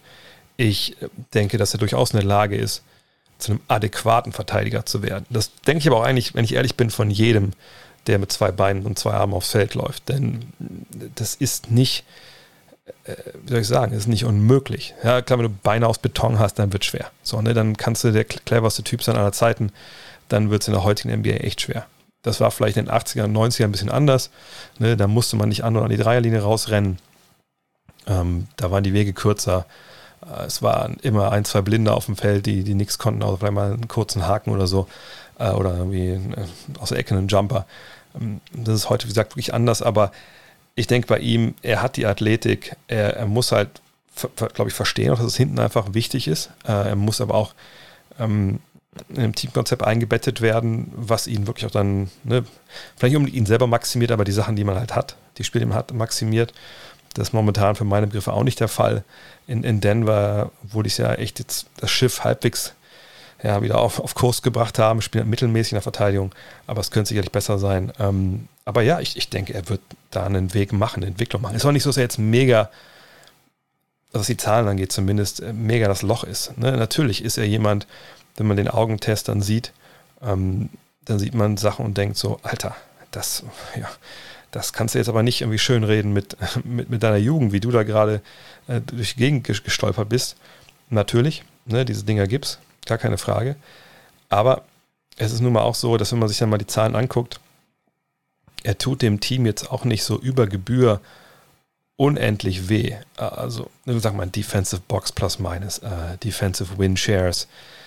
Da ist er auf dem Level so, ja, zum Beispiel mit, mit Jamal Murray, ähm, mit Monte Morris. Wie gesagt, diese Zahlen sind alle mit Vorsicht zu genießen. Aber auch im, äh, im Defensive Real Plus Minus von ESPN ist er auch ja, nicht gut, aber es ist auch nicht desaströs. Er ist nicht Trey Young. So, äh, bei Trey Young denke ich, dass er sicherlich äh, nie ein adäquater Verteidiger werden wird, aber weil er die körperlichen Voraussetzungen nicht hat. Aber ähm, ich glaube, Michael Porter Jr., ja, das wird was werden. Und was die Entwicklung angeht, aus all den Gründen, die ich gerade schon genannt habe, muss man da jetzt ein bisschen vorsichtig sein. Ähm, interessanterweise seine Zahlen auf 36 Minuten sind ungefähr die, vergleichen, äh, ungefähr die gleichen vergangenes Jahr wie dieses Jahr. Ähm, aber er schießt äh, um einiges besser, also höhere Quote aus dem Feld, frühere Quote aus dem Zweier- und Dreierbereich. Ähm, Und die beiden letzten Sachen bedingen ja das erste. Äh, von daher, ja, das ist eine gute Entwicklung. Und ich bin echt gespannt, ob er nächstes Jahr noch bei den Nuggets ist oder ob er der Spieler ist, der dann ja, den gestandenen Star da noch mit hinbringt. Ist wahrscheinlich der interessanteste junge Spieler, den wir derzeit haben, weil er eben einer ist, der unter Umständen wirklich zu haben ist. Smoothment, hallo Markus, fragt, ich liebe es ja, Ja Morant beim Spielen zuzusehen. Denkst du, es gibt eine realistische Chance, Memphis in den nächsten Jahren tief in den Playoffs zu sehen? Oder liegt die Chance auf einen Ring bei Morant in einem Trade oder der Free Agency? Hm. Also die Memphis Grizzlies haben natürlich eine, eine unglaublich interessante Mannschaft. Ähm, also wenn man mal so schaut, wer da alles spielt, ja, Morant, Brooks, eigentlich auch echt, ehrlich gesagt, Jonas und Anderson, obwohl die ja immer so runterfallen, aber es sind ja so ganz eigene Spielertypen. Brandon Clark, Grayson Allen hat, glaube ich, 30 aufgelegt, wenn ich es nicht richtig gesehen habe. Dann hast du noch die Anthony Melton, Desmond Bain, der überragend als Rookie spielt. Justice Winslow ist noch gar nicht wirklich angekommen. Mal gucken, ob da noch was, was kommt irgendwann. Ähm, von daher, das ist schon eine Mannschaft, die ist echt spannend. Ähm, und ich frage mich so ein bisschen, also kriegen sie den, den, den zweiten, dritten Superstar, den, den du halt brauchst? Äh, Dylan Brooks, Brent Clark, die ganzen Namen, die ich gerade schon genannt habe. Ich weiß nicht, ob es einer von denen wirklich sein kann. Allerdings fehlt natürlich dieses Jahr leider schon ja, äh, sehr, sehr, sehr lange Jaron Jackson. Und der sollte ja eigentlich schon relativ, also schon relativ lange wieder dabei sein, wenn ich die ganz falsch im Kopf habe. So, und wenn der jetzt dabei ist, wie viel macht er halt die, die Grizzlies besser? Ich weiß, dass ich mit ähm, Bobby Carralla, kennt er wahrscheinlich noch von den Podcasts, die ich mit ihm gemacht habe, dem äh, ja, Social Media Mann und Podcast Mann der Mavs, mich hingesetzt habe, äh, vor, vor zwei Jahren mittlerweile, ist es schon wieder her, ähm, wir echt beide meinen, ja, man, ey, die Grizzlies, ne? Auf einmal haben die, haben die wieder ihre beiden Stars mit Jaron Jackson und Morant. Und dann ja, kam sich leider die Verletzung dazu. Aber nee, ich glaube, das ist ein Duo, was echt unterschätzt wird. Und dann haben sie schon zwei, die das Potenzial haben. Ist Jackson der Typ, der wirklich dann zum Superstar reifen kann? Das müssen wir abwarten. Also ich denke, er ist auf einem guten Weg gewesen. Äh, okay, ein bisschen mehr Rebounds hätten es ruhig, ruhig sein können im zweiten Jahr. Aber es ist einer, der ein Big Man, der Athletik hat, der Dreier trifft. Ähm, und zusammen mit Morant, mit Shootern draußen rum, ich, ich kann mir das gut vorstellen. Ich kann mir gut vorstellen, dass die Mannschaft ähnlich weit kommt, wie es damals die äh, Grit and Grind Grizzlies waren. Von daher, nö, es muss nicht unbedingt ein Trade oder eine Free Agency sein. Und so toll wie die draften letzten Jahre, kann es da gut sein, dass du noch nicht mal einen großartigen Lottery-Pick brauchst. Adam fragt, da Ben Simmons ja momentan sehr viel Hype von den Medien als Defensive Player of the Year bekommt und er auch meiner Meinung nach eine herausragende Saison am defensiven Ende spielt, kann er mit seiner Position, also kein Center, kein Ringbeschützer, Defensive Player of the Year werden. Ich denke durchaus, dass er das könnte, aber ich denke nicht, dass er es wird dieses Jahr, weil man einfach sehen muss, wie das funktioniert was so die was das Voting angeht. Und das sind halt die Journalisten, die dafür abstimmen, weltweit, ja, je nachdem, wen sie in dem Jahr halt bestimmen, der das halt mit abstimmen darf. Und ähm, wenn man sich Ben Simmons dann anguckt, und das ist sicherlich einer, der bei den, so hoffentlich bei den allermeisten irgendwie dann so auf der Shortlist halt ist, ne, von denen, äh, dem man drauf schaut, äh, was die Kollegen da jetzt machen. Und dann denke ich aber, dass dann einfach die Kennzahlen fehlen, wo dann der Großteil der ähm, Abstimmenden wirklich sagen, okay, der ist es. Denn, also zum einen, ne, er ist ja ein großer Spieler eigentlich, ja, ähm, und man sollte denken, ja, sicherlich, der wird auch mal einen Wurf blocken, blockt aber nur 0,6 Würfe, hat nur 1,5 Steals, also beides, wenn man jetzt mal auf das Ganze als Stocks bezeichnet, das sind ja immer Steals und Blocks zusammen, dann sind wir bei 2,1 und da werden viele Wahlberechtigte schon so abwinken und sagen, gut, okay, so viel Einfluss kann der gar nicht nehmen. So. Ist falsch, sicherlich, aber werden viele so machen. Ähm, und viele werden auch vielleicht zeigen auf Joel Embiid und werden sagen, ah, guck mal da, ne, der hat dann äh, 2,5 Stocks, der ist da schon mal ganz klar besser, ist ein, ist ein Ringbeschützer. Ähm, also ne, der reboundet auch mehr. Also warum sollen wir denn für Ben Simmons stimmen, wenn Joel Embiid dabei ist? Wenn man natürlich auf die Advanced Stats schaut, da sieht man, dass Ben Simmons Zahlen da echt gut sind. Ähm, Stückchen besser zum Teil als ähm, von, von Embiid am defensiven Ende. Von daher, ja, kann man da wieder sagen, guck mal, da ist doch wieder, ne, da sehen wir es doch wieder, der, der kann das besser. Nur, wie gesagt, es geht ja immer um die Wahlberechtigten und ich glaube, viele von denen gucken da einfach nicht auf, auf Real Plus Minus. Real Plus Minus ist eh nicht wirklich ähm, das weiß ich falsch also Defensive Box plus minus oder, oder Defensive Win Shares, da ist Ben Simmons vor Embiid, aber wenn man zum Beispiel mal auf Defensive Read plus minus schaut, das, da, das ist kein Freund von Ben Simmons, da ist er mit minus 0,2 am defensiven Ende nur auf Platz 33. Ähm, aber auf diese Zahlen, finde ich, also gucken wahrscheinlich viele von den ähm, Wahlberechtigten gar nicht. Man kann ganz tief reingucken. Äh, es gibt ja B-Ball-Index, die haben ganz schöne äh, Statistiken, die die erheben. Auch so eine Matchup-Difficulty, also gegen wen verteidige ich eigentlich? Wie funktioniere ich diesen, in diesen Matchups? Ähm, wie vielseitig bin ich in meinen Matchups? Was habe ich da für einen Einfluss drauf? Also die, wirklich, die berechnen das ja nochmal viel, viel weiter runter, aber da hat er nochmal fast, da wird da keiner reingucken von den Wahlberechtigten. Ähm, da schneidet Simmons übrigens ganz gut ab, aber ähm, wie gesagt, deswegen wird er wahrscheinlich nicht, also er könnte das durchaus mit seiner Spielweise ne, und seiner Position, passt alles, nur er liefert nicht die Zahlen, die dann halt, auch wenn er auf hohem Niveau ist, den Ausschlag geben für die Wahlberechtigten.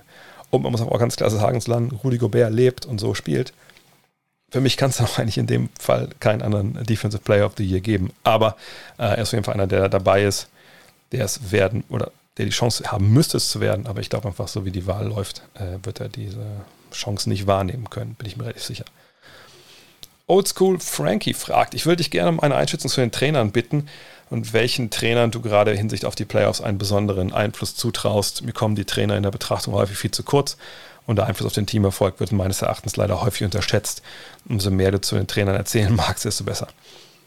Ja, Trainer sind ja so eine gewisse, gewisse Blackbox, das muss man, glaube ich, einfach mal zugeben. Ne? Natürlich gibt es gerade in den Playoffs dann äh, mit diesen Adjustments ähm, da guckt man ja vielleicht ein bisschen genauer drauf und da sieht man auch ein bisschen mehr, auch weil das in der regulären Saison natürlich sehr, sehr kurz kommt mit diesem hektischen Spielplan. Da kannst du als Coach auch oft einfach nicht äh, dir wirklich eine Taktik zurechtlegen äh, und halt schauen, ne, wie, wie, machen wir das jetzt, weil du einfach keine Zeit hast, das auch mal durchzugehen im Training großartig.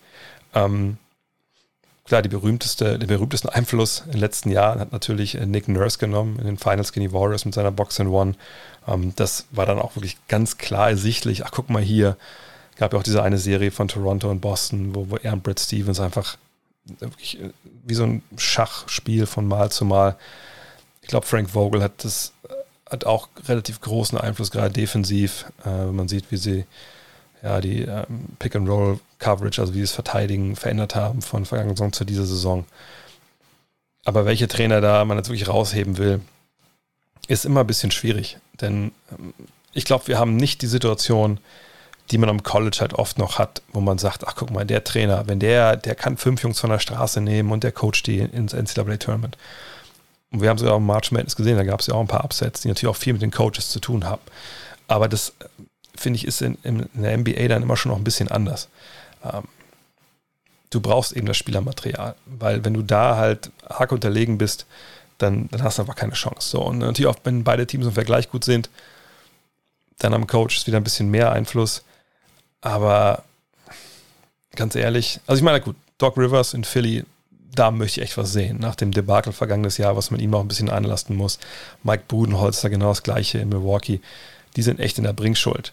Ähm, Quinn Snyder aber oder Steve Nash. Ne, also Steve Nash wissen wir es eh nicht, weil wir noch nie in den Playoffs gesehen haben. Quinn Snyder, da bin ich gespannt, was er so gerade so defensiv dann macht in den Playoffs mit seinen Jungs, ähm, wie sie das jetzt hinbekommen, ob sie da auch so ein bisschen variabler agieren.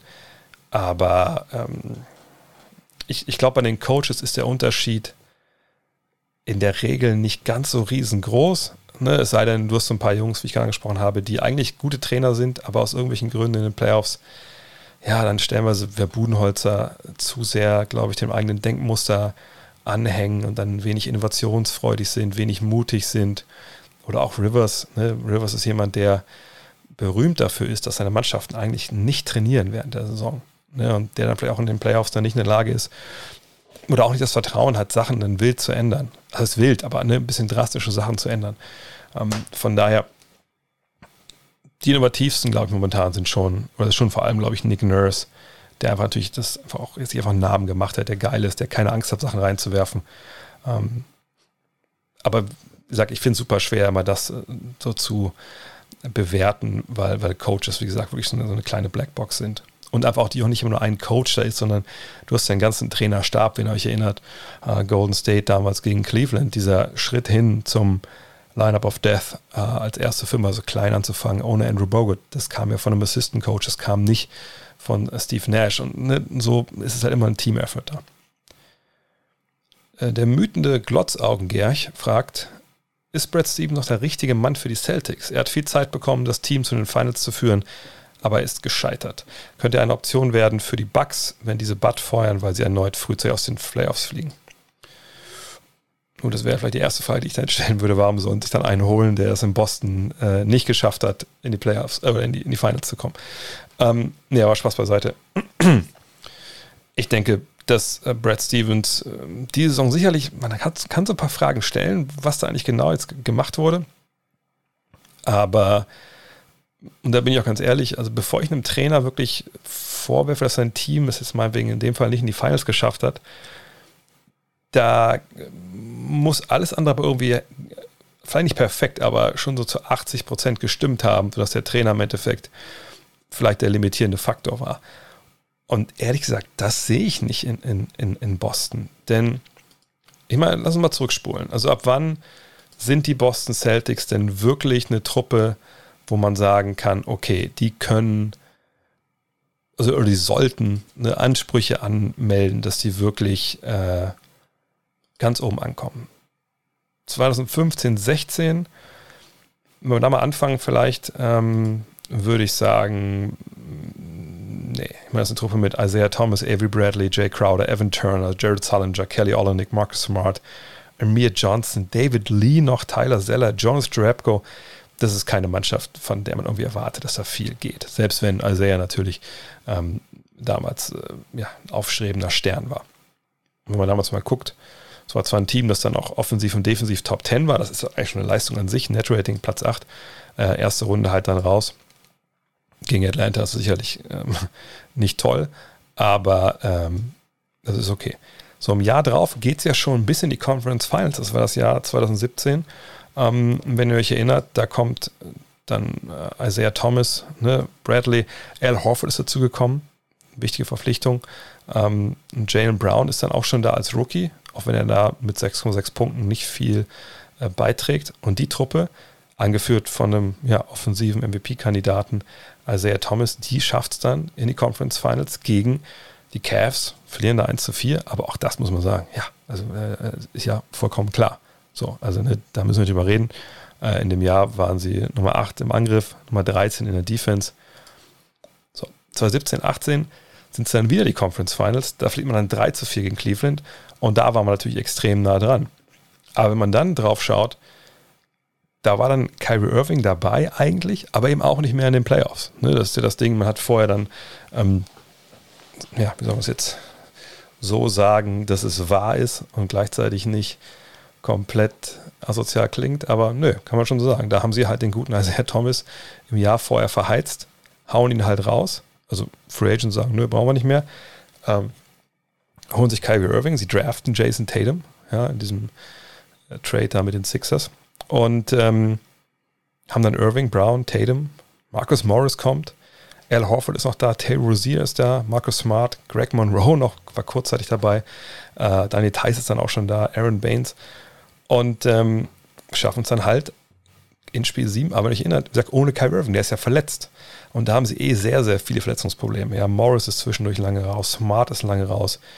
Und auch da würde ich sagen, hat ähm, der gute Brad Stevens, das einfach so gecoacht, so gut wie er konnte. Der bestes Defensivrating der Liga. Das ist ja meistens dann auch dem Coach zuzuschreiben, offensiv nur Platz 18, aber naja, wenn du von auf 22 Spiele auf, auf Irving verzichten musst, wenn ähm, mit Jalen Brown, Jason Tatum zwei ganz, ganz junge Leute deine beiden anderen Topscorer sind, aber beide unter 15 Punkte machen, naja, was, was willst du dann erwarten? Naja, und danach 2018, 19 ähm, geht das mit Kyrie Irving, der wieder dann nur 67 Spiele macht, ziemlich bergab. Ähm, ne, das eskaliert die Lage so ein bisschen da intern. Viele, viele Probleme. Man scheidet dann gegen Milwaukee aus. 2019, 2020 ist man dann in den Conference Finals wieder mal gegen Miami. Aber wenn wir uns da auch erinnern, ich meine, es ist dann halt eine Mannschaft mit, und genau, Gordon Hayward, ich vergessen, Gordon Hayward ist ja auch noch lange verletzt äh, zwischendurch und ist längst nicht der Alte. Und dann hast du halt Tatum, Du hast Kemba Walker, der dann dabei ist, aber auch viele Spiele verpasst hat zwischendurch. Ähm, und verlierst dann halt äh, in der Bubble gegen Miami. Ja, 4 zu 2, ich glaube, wenn ich mich richtig erinnere, war das ja auch so, dass ja, Spiel 4 war nicht viel Spiel 4 auch nicht das mit dem Block von, von Adebayo? Oder habe ich jetzt ganz, ganz falsch im Kopf? Ich glaube, es war gegen, das war, glaube ich, gegen Milwaukee. Nee, nicht gegen, was gegen Milwaukee. Egal. Jedenfalls gegen verlieren gegen die Heat. Das ist vollkommen okay. Ähm, ne, das war jetzt ja auch, auch keine Serie, äh, die, die sie hätten gewinnen müssen. Ähm, von daher, äh, ja, nee, also ich würde nicht sagen, dass, dass Brad Stevens da der limitierende Faktor ist. Ähm, wenn Gordon Hayward sich nicht verletzt in seinem allerersten Spiel, ich habe es damals ja auch kommentiert, gegen Cleveland, dann denke ich, ist vielleicht auch die Geschichte der, der Celtics in den Jahren ein bisschen anders. Ich glaube, wenn man, wenn ich mir aussuchen könnte, wem ich mehr Schuld gebe, dass sie nicht in den Finals waren, was ja vermessen ist. Ich meine, das ist eine Franchise, ich habe es gerade gesagt, die ja nun mal einfach in dieser Zeit jetzt dreimal in den Conference Finals war. Ja, wenn ich da irgendjemand die Schuld gebe, dann eher Danny Ainge, denn wenn wir über die Jahre mal zurückdenken, wie oft man lesen konnte und auch vollkommen zurecht, ach guck mal hier, ey, die Celtics und Ainge, was für ein geiler Typ, was er alles für Draftpicks sich ergaunert hat mit, mit cleveren Trades und ach, super geil. Und im Endeffekt war dann aber wirklich aus diesen vielen von diesen Sachen, die so geil waren, ist irgendwie nichts draus geworden. Auch hat er vielleicht zu lange oder hat zu sehr festgehalten an, an, an bestimmten Assets oder Spielern, Zuletzt James Harden, da waren wir auch mit der Verlosung und da hat man wieder auch nicht, wollte wohl Jalen Brown nicht traden, keine Ahnung. Das sind ja immer so Gerüchte, wo man nicht weiß, was da halt hintersteckt. Aber da würde ich immer bei Danny Ainge nachfragen, auch weil natürlich die Bank einfach nicht gut ist. So, ne? Und auch dieses Jahr würde ich sagen, da wurde der Trainer eher vom Management ein bisschen im Stich gelassen, in Anführungszeichen.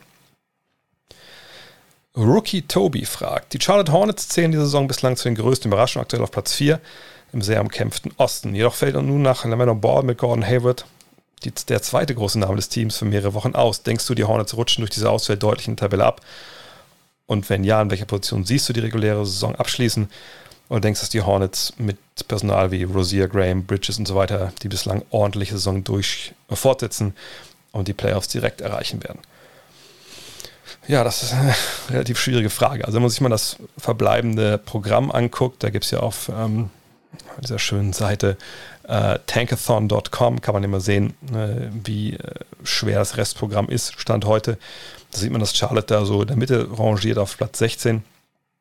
Und ähm, damit würde ich davon ausgehen, okay, das ist jetzt nicht das Killer-Programm ist, was da noch kommt. Ne, die leichtesten Aufgaben in diesen letzten 22 Spielen sind äh, zweimal noch die Pistons, zweimal die Cavs, einmal die Magic, einmal die äh, Wizards. Gut, kann man vielleicht nicht ausgehen, dass man alle sechs davon gewinnt, aber nö, das ist schon mal, das ist schon mal gut, das ist schon mal nicht schlecht. Da hat man schon mal äh, ein paar Spiele auf jeden Fall, wo man äh, sich schadlos halten kann. Aber es ist nur wirklich so, dass in der Eastern Conference von Platz 4 bis Platz, ja, ehrlich sind, bis Platz 10 ist ja alles möglich. Also es gibt ja diese Games Behind, also wie viele Spiele man hinter dem ersten ist. Und da sieht man ja Charlotte, Atlanta, Milwaukee, alle gleich auf, sind neun Spiele dahinter. Ein Sieg dahinter ist Boston nur, zwei Siege dahinter sind die Knicks, drei sind die Pacers und vier sind die Bulls. Also mit 22 Spielen noch und selbst wenn das bei Tankathon steht, dass das jetzt wirklich so eine relativ lockere Nummer wird jetzt für die Hornets. Ich würde mich nicht wundern, wenn wir sie relativ bald mm, in der unteren Hälfte hier der, der Eastern Conference Playoff-Tabelle sehen, denn ich rufe was kurz mal auf nebenbei. Die nächsten paar Spiele, das heißt paar, also die nächsten Dinger sind. Heute Nacht in Milwaukee. Gut, da fehlt Janis. Da ist natürlich einiges möglich, aber ne, gehen wir davon aus, Milwaukee, die machen es so auch nicht schlecht. Da verliert man in Milwaukee. Dann zu Hause gegen Atlanta, direktes Duell ne, um, um die Playoff-Plätze. Nicht leicht. Dann kommen die Lakers. Die werden natürlich alles versuchen, um ein paar Spiele jetzt auch zu gewinnen. Da sind ja beide in ganz engen Situationen mit ihren Verletzungen. Gut, ich will jetzt nicht Hayward und äh, Ball mit Davis und LeBron vergleichen, aber wisst, was ich meine. Dann kommt Cleveland, da hat man ein bisschen Ruhe. Dann muss man nach Brooklyn, sicher nicht leicht. Portland kommt, sicher nicht leicht. Nach New York, nach Chicago, also direkte Spiele gegen direkte Konkurrenten um die Playoff-Platzierung. Dann Cleveland, okay. Dann Boston, direkte Konkurrent. Dann Milwaukee. Dann nach Boston. Dann, okay, Detroit, aber dann Miami. Dann in Detroit. Dann Chicago. Ehrlich gesagt, ich, ich glaube schon, dass sie ins Play-in-Tournament müssen. Ähm, ist jetzt natürlich mehr Gefühl als alles andere. Ähm, ich muss auch nochmal genau gucken, wann eigentlich die Kollegen zurückerwartet werden. Bei Ball war ja lange auf, was lange raus, äh, hieß ja lange, dass er gar nicht mehr zurückkommt. Ähm, in vier Wochen wollten sie, also sie wollen ihn Ende April nochmal angucken. Ja, das wird, glaube ich, da auch nichts mehr werden. Ähm, Gordon Hayward ebenfalls dann Anfang Mai. Ich glaube, selbst wenn die beiden dann wieder spielen, auch Malik Monk fehlt ja auch noch zwei Wochen. Ähm, ich nee, ich glaube wirklich, dass sie ins Play-in-Tournament rutschen. Ähm, es sei denn, ich habe jetzt was vergessen hier. Also nee, die stärksten Spielpläne, die noch äh, zu haben sind, da ist jetzt auch irgendwie keiner dabei. Äh, New York, okay, New York am Platz 6. Ähm, nee, ich, ich denke wirklich, dass sie da nach hinten durchgereicht werden. David fragt, ist ein Wechsel von Steph Curry zu den Bulls realistisch? Ähm, nee, ehrlich gesagt fehlt mir da ein bisschen die Fantasie. Ich meine, er wird 2022, wenn ich mich ganz täusche, Free Agent. Das ist das Jahr, wo ähm, die Bulls dann auch Zach Levine, denke ich mal, verlängern werden. Ähm, da werden Thad Young und Thomas Schatoranski, wenn man sie nicht vorher entlässt, äh, Free Agent. Alfred Gramino wird Free Agent. Von daher hat man ruhig Platz im Salary Cap. Nur ähm, kommt zum, zum einen darauf an, was noch mit Lauri Markan jetzt. Wenn man den hält als Restricted Free Agent, dann frisst das natürlich wieder ein bisschen was auf vom Salary Cap, aber wahrscheinlich auch nicht unbedingt entscheidend, je nachdem, was man für Verträge dann noch abschließt in den nächsten Jahre. Oder ja, nächstes Jahr vor allem. Aber Steph Curry hat keine Verbindung nach Chicago. Also wenn es jetzt Charlotte wäre, wo er aufgewachsen ist eine Zeit lang mit seinem Vater, als er da gespielt hat, dann wäre es eventuell was anderes, hätte man vielleicht eine Nostalgiekarte spielen können. Aber wenn es jetzt wirklich um, um Chicago geht, dann würde ich sagen, nee, sehe ich nicht. Ich sehe auch nicht, wie eine Mannschaft von Steph Curry, Zach Levine und Nikola Vucevic, wenn das die drei Stars sein sollen, wie diese Mannschaft dann wirklich eine Meisterschaft gewinnen kann. Ich glaube, das ist ja das, was äh, Steph Curry möchte. Und wenn davon ausgehen, dass Clay Thompson zurückkommt zur kommenden Saison, dass der halbwegs fit ist, dann würde ich eher glauben, dass er da bleibt und auch so ein ne, One Guy, One Franchise ist. Und also die Bulls, die Bulls sehe ich überhaupt gar nicht, ehrlich gesagt. Why Not Zero fragt, besteht eine Chance, dass Kevin Durant in seiner nächsten Free Agency sich nochmal Oklahoma City anschließt, um der Franchise doch noch he zu helfen, einen Titel zu gewinnen? Hm, ich wüsste ehrlich gesagt nicht, warum er das machen sollte. Ähm, äh, also ich muss einmal nachschauen, wann er denn Free Agent wird. Denn das ist ja immer so ne, die Frage, passt das dann so vom, ne, hat dann Oklahoma City auch genug Geld, um ihn eigentlich zu holen. Also Kevin Durant wird Free Agent, wenn er seine Spieleroption nicht zieht, 2022. Da können auch Kyrie Irving und James Harden äh, Free Agents werden, wenn sie die Spieleroption ziehen, dann ist es 2023, aber da kann man eigentlich nicht von ausgehen. Die werden alle in dem Jahr 2022 werden die halt äh, einen neuen Vertrag unterschreiben wollen. Und Oklahoma City, wie sieht es bei denen 2022 aus? Wahrscheinlich haben die Platz am Salary Cap. Ja, also da haben sie genug Platz. Aber da wird Shea Gilgis Alexander Restricted Free Agent. Da kann man davon ausgehen, dass der mit Sicherheit ein gut dotiertes Angebot bekommt und da werden sie wahrscheinlich mitziehen. Äh, aber selbst dann äh, ist es vollkommen okay. Also, sie haben auf jeden Fall, ne, also geldtechnisch haben die keine Probleme in den nächsten Jahren. Es sei denn, die hauen dieses Jahr die Free Agent Millionen raus, aber da kann ja niemand von ausgehen. Aber warum sollte Kevin Durant nach Oklahoma City gehen? Ähm, das war ja, wenn man mal ganz ehrlich ist, ist nicht die Stadt, die ihn gedraftet hat. Das war Seattle, hat er im ersten Jahr gespielt. Ähm, dann gab es den Umzug dahin, hat das natürlich auch da gut gemacht und fand das, glaube ich, auch geil in Oklahoma City, aber ähm, es, also es gibt da keine Verbindung. Der Trainer ist ein anderer, die Spieler sind nicht mehr da. Die Fans sind sicherlich noch zum großen Teil die gleichen, aber auch die Reaktion damals, die es da gab, wo natürlich Zeit alle, alle Wunden heilt, ich kann mir einfach nicht vorstellen, wo man hingehen sollte.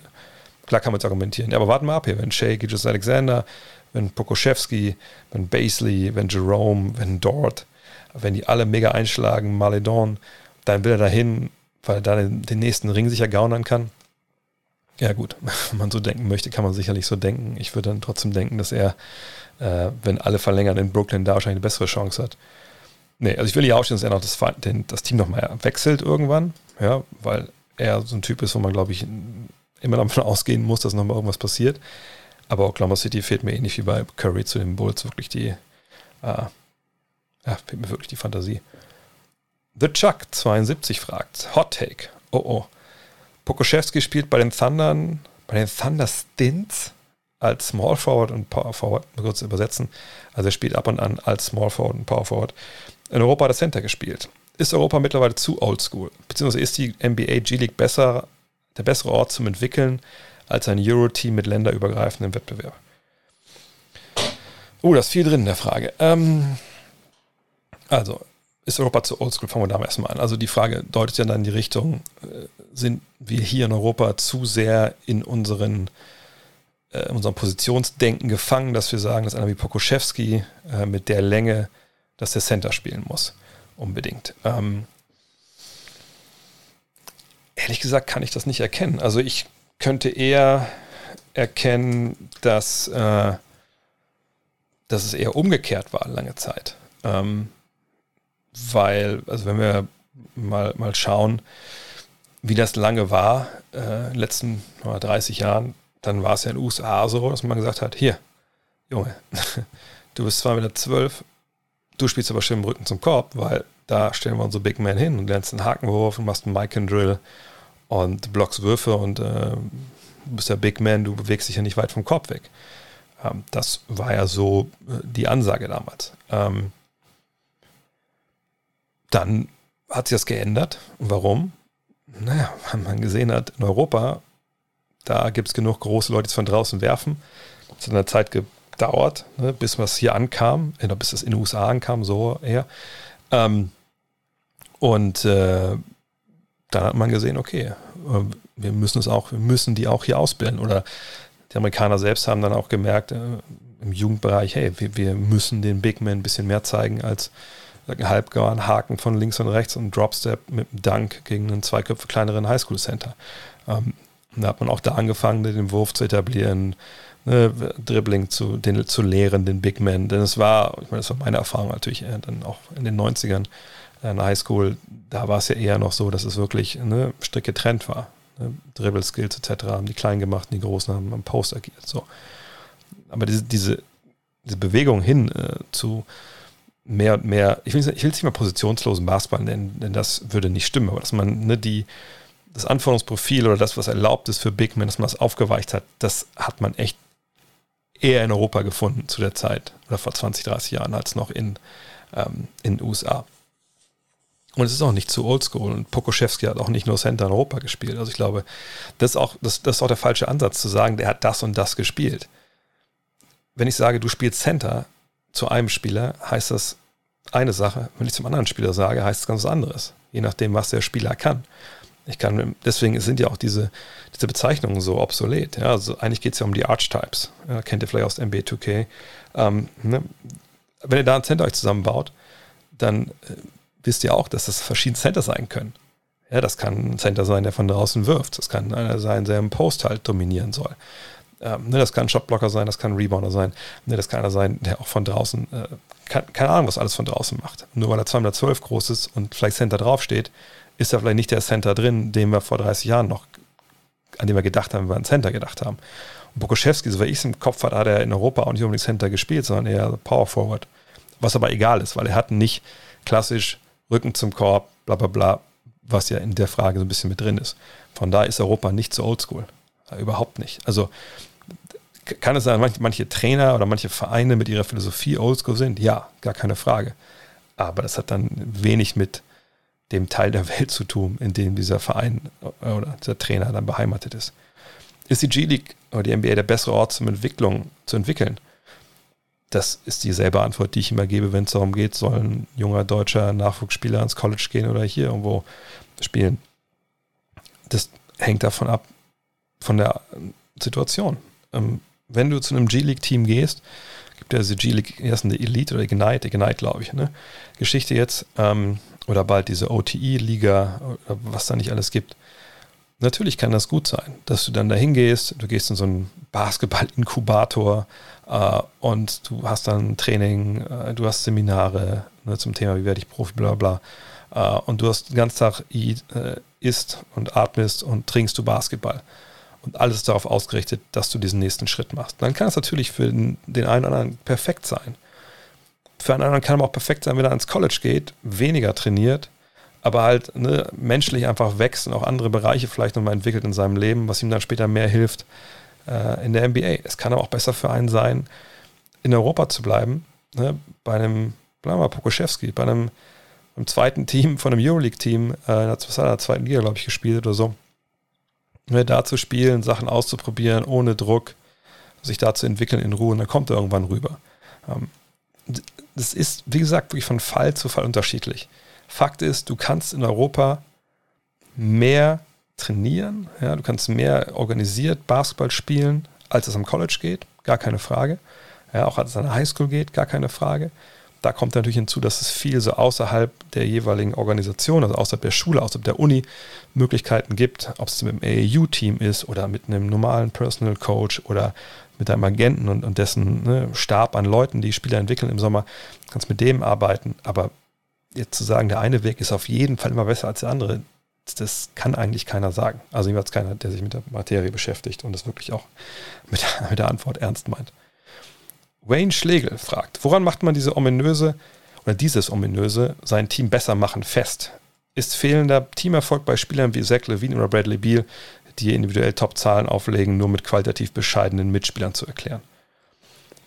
Ich glaube, ominös ist das richtige Wort. Klar kann man sich hinstellen und sagen, ja, also, ne, ich als Basketballromantiker äh, sehe das sofort, ob jemand seine Mitspieler besser macht oder nicht. Und äh, das sieht man ja auch dann, wenn du nach ein paar Jahren ähm, nicht Meister geworden bist dann, und du bist der beste Spieler, dann ist es deine Schuld oder so.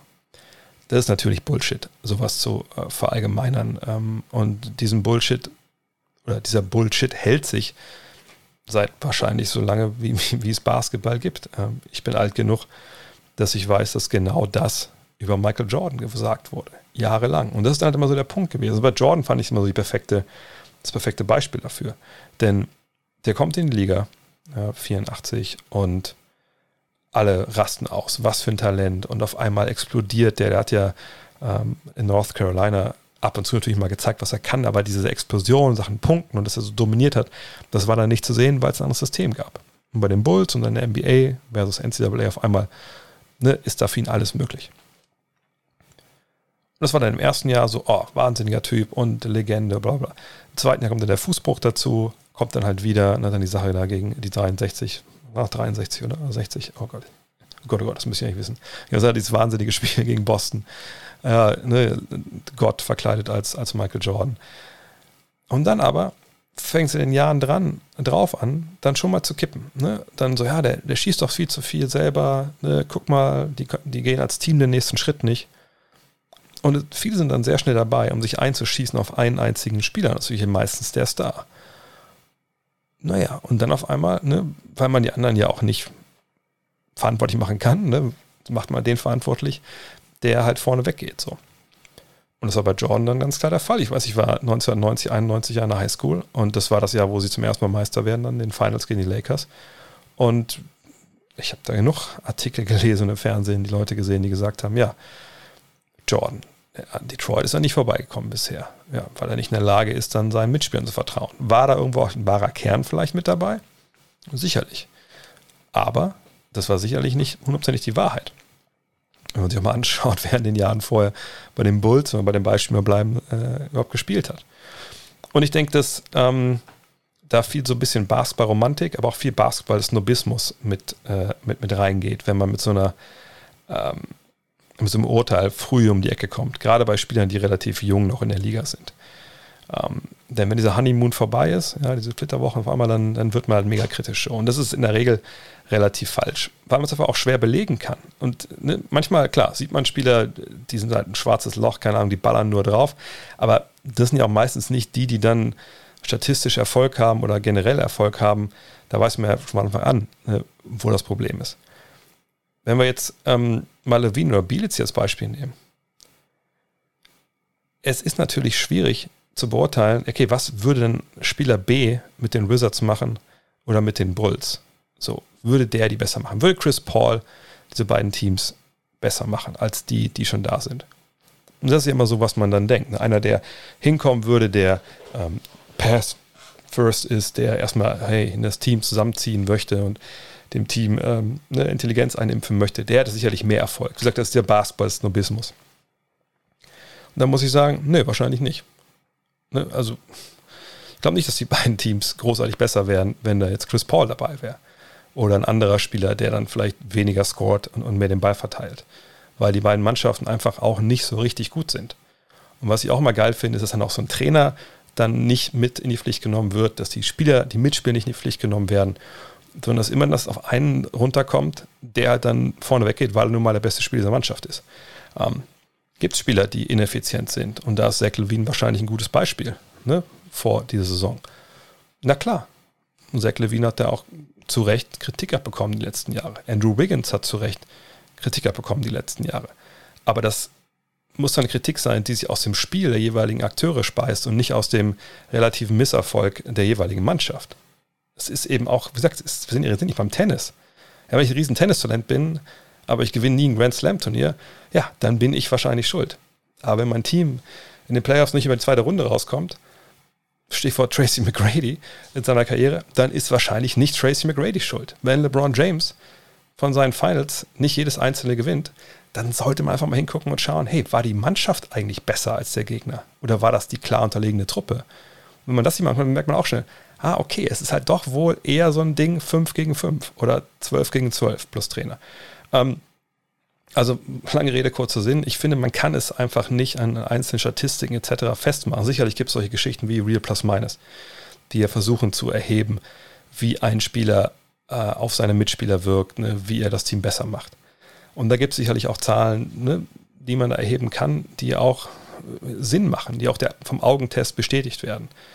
Aber am Ende des Tages äh, ist es einfach super, super schwierig.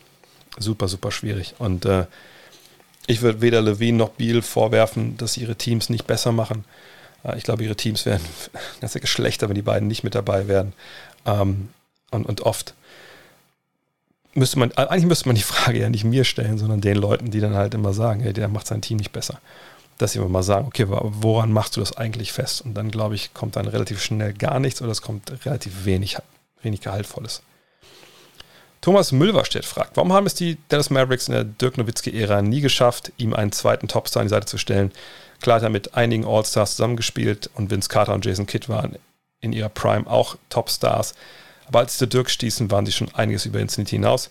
Ist er das einfach ein zu kleiner Markt gewesen und an welchen Gründen kann es sonst noch gelegen haben? Dirk hat ja oft auf Geld verzichtet, um für mehr Verstärkung zu sorgen. Ähm, fangen wir erstmal bei, der, bei den Verstärkungen an. Das war ja so, so, ein Punkt, der oft ein bisschen überpubliziert wurde. Ähm, klar, Dirk hat ab und zu mal auf 10 Millionen rechts und links verzichtet, aber das war jetzt ja in dem Sinne nicht entscheidend. Man hätte deswegen nicht einen Abo-All-Star holen können auf einmal. Das Team lag ja in der Regel immer weiter im Salary Cap äh, und von daher, da müssen wir nicht drüber reden. Also das hatte damit im Endeffekt ähm, nichts zu tun. Wir müssen auch sagen, dass wir, wenn wir von der Dirk-Ära sprechen und den Zeiten, wo äh, sie einen Topstar dazu holen oder holen hätte können, dann reden wir von einem relativ kleinen Zeitraum, wenn wir uns mal die 20 Jahre angucken, die er da war. Lass uns mal anfangen, 2000, 2001, so das erste Jahr, wo sie in den Playoffs spielen, direkt auch in der ersten Runde gegen die Jazz gewinnen. Da haben sie Nowitzki, Finlay, Steve Nash, Juan Howard sogar noch, der damals noch richtig gut war. Also da muss man sagen, da hatten sie ja, die hatten ja ihre Big Three, wo man da damals sich so drüber gedacht hat, weil sie eben, ähm, ja, weil zwei Jungs zumindest so Nash und Nowitzki ja noch relativ jung waren. Obwohl, ja, Nash mit 27 auch nicht mehr so richtig jung, aber das was ich meine. So.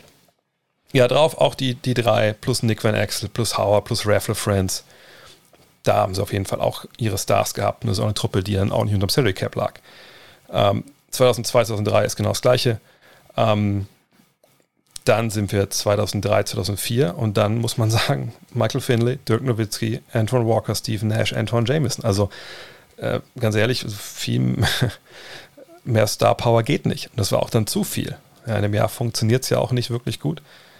2004, 2005, wenn wir da drauf schauen, sehen wir wieder, Nowitzki Finley hat man Jerry Stackhouse geholt, der damals auch jetzt nicht der, der Topstar war, aber der eine gute Rolle spielt. Du hast Josh Howard gedraftet, der dann echt überzeugt. Du hast Jason Terry geholt als Ersatz für äh, Steve Nash. Das war ja diese Free Agency-Geschichte, wo er dann halt das Geld nicht bekommt und dann geht er.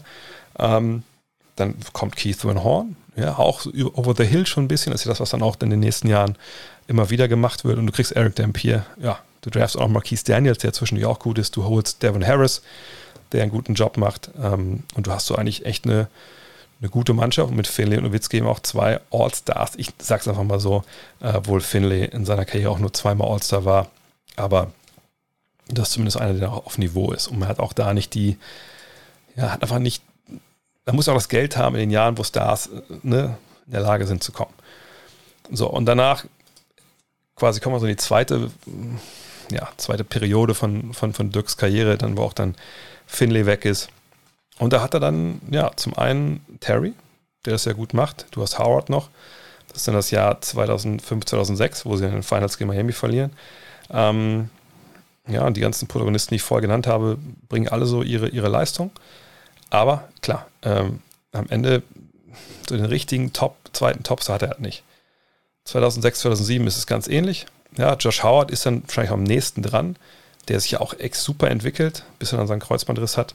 Ja, ist ja auch 2007 dann All-Star. Ähm, also, ne, das ist dann auch einer, der von innen gewachsen ist. Aber auch da, ne, es gab nicht äh, die, das Geld, um halt Leute zu holen. Ja, und dann kommen schon Jason Kidd, äh, oder kommen vor allem Jason Kidd ähm, dazu im Jahr drauf. Und Jerry Stackhouse ist noch da, ähm, Terry ist noch da, Howard. Man hat also eher so die Breite und nicht so die, diesen zweiten Superstar. Aber auch da muss man sagen, es ist halt auch nicht leicht. Ne? Es ist nicht so, wenn ich mich richtig erinnere, dass in der Zeit auch in der Lage gewesen wären, da wirklich hinzugehen und äh, die großen Leute zu holen, sondern das kommt erst ein bisschen später. Äh, das geht dann nämlich erst los, eigentlich nach der Meisterschaft, wenn wir ehrlich sind. Denn bis dann die Meisterschaft kommt, ne, holen sie immer wieder Leute dazu, äh, draften ja auch stellenweise ganz gut. Ähm, also Rodrigue Bobois, der ist leider zu oft verletzt. Aber dann Sean Marion kommt dazu, Cron Butler kommt dazu. Also sie holen immer, sind immer umtriebig. 2011 werden sie Meister. Und dann geht es ja wirklich los. Und da muss man sagen, ist natürlich die eine Geschichte, dass sie nach der Meisterschaft und nach dem Lockout, der kommt, das vergessen ja auch immer viel, dass es den danach gab, dass dann ähm, diese Entscheidung getroffen wird, na gut, okay, ähm, also Jason Kidd und ähm, Tyson Chandler, oh, nee, brauchen wir jetzt nicht unbedingt mehr. Das ist natürlich eine relativ fatale, ähm, fatales Zeichen, was da geschickt wird, vor allem natürlich erstmal, erstmal Chandler. Wobei ich will gerade bei Kid. Geht Kid dann? Ich habe gar nicht mehr im Kopf, wieso der genau geht dann als Free Agent. Aber egal. Ähm, man hat dann zwischendurch mal versucht, Lamar Odom einzubauen, das funktioniert nicht man ist schon umtriebig. Aber dann sind wir eben auch schon in so im, im ja, im, im, Abschwung der Karriere von, äh, von, von Dirk Nowitzki. Ne, dann ist er auch wirklich ja auch schon älter. So das darf man nicht vergessen. Er ist halt 33 in der Saison 2011, 2012 und da kommt dann das zum Tragen, was ich immer wieder gesagt habe. Als sie dann das Geld haben, ist es halt der Punkt, warum sollen denn Topstars dahin gehen, ähm, weil dann bin ich da mit Dirk Nowitzki, einem, der ja, schon weit über 30 ist und vielleicht noch zwei Jahre macht, dann ist er halt weg. Kann ja keiner an, dass er noch Ewigkeiten da spielt. Und dann habe ich dann, klar, einen guten Typ an meiner Seite, aber der ist alt und ich bin alleine hier. Was, was soll das? Hinzu kommt natürlich die Jahre davor, wo vielleicht dann auch mal so Hirngespinst wie Darren Williams oder Dwight Howard ein bisschen rumschwamm. Äh, Dirk Nowitzki ist halt nie in diesem Zirkel gewesen, der, der Superstars. Wenn ihr euch erinnert, The Decision 2010 mit mit Wade, mit, mit LeBron, mit Bosch, die quatschen sich halt beim Team USA 2008 zusammen, mehr oder weniger schon. Ne, es gibt Spieler, die teilen die Agenten, die verbringen den Sommer stellenweise miteinander. Dann quatschen wir natürlich, wenn man ein bisschen gezockt hat zusammen. Und all das hat Dirk Nowitzki ja nicht. Dirk Nowitzki hat immer nach Deutschland. Er hat keinen Agenten, das macht er selber, das macht Holger Geschwindner für ihn. Und von daher ist er immer so ein bisschen außen vor. Und klar sieht er die Jungs bei All-Star Games etc., aber er ist nie, er, er, kriegt auch nicht diese persönlichen Connections hin, die dann vielleicht auch anderweitig auch helfen. Er tampert in dem Sinne halt auch nicht. Von daher, ähm, ja, gibt es halt diese Gründe. Aber dass er auf Geld abzuverzichtet hat, hat da einfach gar keinen, gar keinen Ausschlag gegeben. No Star Damos fragt, No Star Damos Hendrik sogar fragt, als kleiner Markt hat man es immer schwer, weil die Stars eher in den großen Städten, Märkten und Medienlandschaften spielen wollen. Aber, gibt es aber es gibt bestimmt auch eher introvertierte Spieler, die Basketball als ihren Beruf ansehen und nur spielen wollen und nicht unbedingt in der größten Öffentlichkeit stehen. Gab es solche Spieler, die dann bewusst solch klein, zu solch kleinen Teams gegangen sind, obwohl sie gleich äh, oder bessere Angebote von großen Teams hatten, um nicht dem medialen Druck und der großen Aufmerksamkeit ausgesetzt zu sein? Ehrlich gesagt wüsste ich das jetzt nicht. Ich meine, klar, wie John Stockton und Carl Malone haben halt dann in Salt Lake City über die Jahre dominiert. Ähm, allerdings war damals Free Agency auch nicht so das große Thema. Ähm, jetzt die letzten, sagen wir so 20 Jahre fällt mir eigentlich ehrlich gesagt keiner ein, wo man jetzt ganz klar wusste, okay, der kriegt das gleiche oder mehr Geld ähm, bei einem großen Team, in einem großen Markt und er sagt, er will das nicht. Kann sein, dass ich jemand vergesse, aber ich, ich wüsste es eigentlich nicht. Dass, aber ich wüsste jetzt auch nicht, wann sich wirklich, sag mal, so zwei Mannschaften, die auch sportlich in der gleichen Situation waren, duelliert haben. Was ich meine, wegen die Pacers und die Lakers und dann kriegen die Lakers den Spieler, aber die Pacers kriegen ihn nicht, obwohl vielleicht, vielleicht sogar die Sportsituation bei den Pacers besser gewesen wäre. Also auch diese, ähm, diesen, diesen Sachverhalt, den kenne ich, habe ich nicht im Kopf gerade. Aber könnt ihr gerne mal runter kommentieren ähm, oder mich, mich ähm, at, at Ray Vogt auf Twitter schreiben, wenn ich da jemand vergessen habe. Erik Brandmeier fragt, du hast oft dagegen gehalten, wenn User Sam Presti als GOAT unter den GMs bezeichnet haben, aber wer ist denn für dich der GOAT? Ja, na klar, habe ich gegen gehalten, weil das Blödsinn ist, Sam Presti als GOAT, der Manager zu, zu bezeichnen. Ähm, ich sage es gerne nochmal, vielleicht für viele, die nicht verstehen, warum ich das jetzt so, so vehement sage. Klar hat er einen überragenden Job gemacht damals mit der Draft äh, von der, der, ganzen Truppe von, äh, von Oklahoma City. Ne? Das war, war eine super, super Arbeit, die er da geleistet hat. Ne? Unter ihm eine, eine, geile Mannschaft gewesen. Ne? Ich meine, sein erster Pick, glaube ich, war sogar äh, Kevin Durant und dann über die Jahre einfach abgeräumt. Ne? Keine Frage. Und jetzt auch wieder ne? Pokuschewski etc. Nur, wir können doch nicht allen Ernstes und der es geht auch nicht mal quasi um, um das alles, ne? um diese Trades, die er gemacht hat und dass sie, dass sie in den Finals waren 2012. Es geht ja darum, um die ganzen Draft-Picks. Das war jetzt ja für viele so der ausschlaggebende Fakt zu sagen, ah, das ist der GOAT. Da frage ich mich, ja, das ist genau so, ob ich, wenn ich irgendwie, was ich mehr, wenn ich 20 Väter hätte von, von, von, von kleinen Familien und dann, äh, was ich, 19 von denen äh, legen irgendwie äh, jeden Monat so 10, 20 Euro irgendwo an, damit sie ihre Kinder mal besser haben oder irgendwie sie ein Geschenk machen können, wenn sie 18 sind. Und einer geht jede Woche hin und zieht halt fünf, sechs Lottery-Tickets. So. Dann ist der Lottery-Ticket zieht nicht der, nicht der Goat vor diesen Federn, habe ich mir relativ sicher. Klar kann der Glück haben und er zieht auf jeden Fall da ein, ein riesen Ding raus. Und sicherlich ist die Quote auch in der NBA besser, was diese Lottery-Tickets angeht, als äh, im richtigen Leben. Aber äh, ich wäre eher für den, der dann seinen Kids irgendwann mal mit Sicherheit, auch wenn das vielleicht ne, ist nicht der ganz große Wurf ist, aber da ich doch mit, was mitgeben kann. So. Äh, und diese ganzen Draftpicks, die er geholt hat, Mensch, Respekt. Aber wenn er diese Trades, äh, diese, diese Draftpicks nicht getradet bekommt für, für, für einen Superstar oder wenn er mit diesen Picks, und der wird nicht alle selber draften können, nicht äh, einen Superstar zieht, dann sind es im Endeffekt Lotterietickets gewesen, die dann nicht den Hauptgewinn gebracht haben. Und dann kannst du auch nicht der Goat sein. Und vor allem, wir können doch nicht, wenn wir über die Geschichte der NBA reden, über ein Greatest of All Time, über jemanden reden, der nicht einmal Meister geworden ist. Also das, das erschließt sich mir überhaupt gar nicht. Also das, das wäre ja so, als wenn ich sagen würde, äh, der Elgin Baylor ist der Goat. Geiler Spieler gewesen, mega abgeräumt. Ja, äh, hat, hat äh, das vertikale Spiel in die NBA gebracht und hat aber, was wie Finals hat er verloren? Sieben oder was? Ne? Klar ist ein super Typ und, und geiler Spieler und leider auch jetzt verstorben, Gott hab ihn selig, aber da würde doch niemand auf die Idee kommen zu sagen, das ist der GOAT. So. Und wenn wir jetzt über, über Manager reden, da müssen wir natürlich über Jerry West reden. Da müssen wir über Red Auerbach reden, der für mich der GOAT ist. Sicherlich, es war eine andere Zeit, da war die Liga nur mit sechs, acht Teams unterwegs, als die, als die Celtics da ihre, ähm, ihre Meisterschaftsserien abgerissen haben. Aber der hat nun mal die ganze Liga in die Tasche gesteckt und hat die an der Nase rumgeführt und, und war einfach ne, der erste moderne Manager wahrscheinlich, der einfach, einfach immer allen Nasenlänge voraus war. Allein die Story, wie er Larry Bird draftet und sowas. Ne? Das ist einfach ein richtig guter Typ. Und wenn das mit Len Bias damals ein bisschen anders gelaufen wäre, vielleicht hätte er sogar Jordans Mythos verhindert. Also, ne, das ist der Goat. Nicht Sam Presti, der das super macht. Aber ne, das ist das Problem heutzutage, dass viele Leute einfach dann gar nicht so den Bock haben, in die Geschichte zu schauen und Sachen in Relation zu setzen und dann, dann sowas erzählen, was einfach dann de facto nicht stimmt. Vor allem, wenn, keine Ahnung, wenn er jetzt natürlich in den nächsten fünf Jahren immer, oder keine Ahnung, nächsten, na, sagen wir fünf Jahren, in fünf Jahren dreimal Nummer eins zieht, dann kann man sagen, ja, wenn er dreimal Superstar zieht, perfekt, super gelaufen. Auf der anderen Seite hatten wir schon mal mit, ähm, mit Cleveland, da will ja keiner sagen, dass David Griffin, ich glaube, er war damals ja der, der, der General Manager, dass, der, dass, der, dass das der Goat ist, weil er dreimal eins gepickt hat. Ne? Also da müssen wir die Kirche wirklich im Goat-Dorf lassen. Boah. Zum Abschluss noch die Programmhinweise für die nächsten paar Tage. Heute Nacht geht schon los. 2 Uhr, Freitag auf Samstag. Philly bei New Orleans mit Embiid wohl, mit Williamson. Da treffen dann wirklich zwei Kräfte aufeinander. Dann Samstag auf Sonntag um 2.30 Uhr die Lakers bei den Nets. Ja, natürlich ohne Harden, ohne Davis, ohne den Kollegen LeBron, aber mit Kevin Durant wieder, mit Kyrie, mit Dennis. Lohnt sich, glaube ich, trotzdem. Samstag auch kein Primetime-Spiel. Danke, NBA. Ist ja auch nicht so wichtig, der europäische Markt. Aber Sonntag, 19 Uhr, Hawks gegen Charlotte. Auch da, ja. Allerdings kann man gucken, was denn mit Charlotte in den Playoffs. Also das dann doch kein ganz unwichtiges Spiel, glaube ich. Trey Young äh, lohnt sich dann auch immer und Bogdan Bogdanovic sowieso.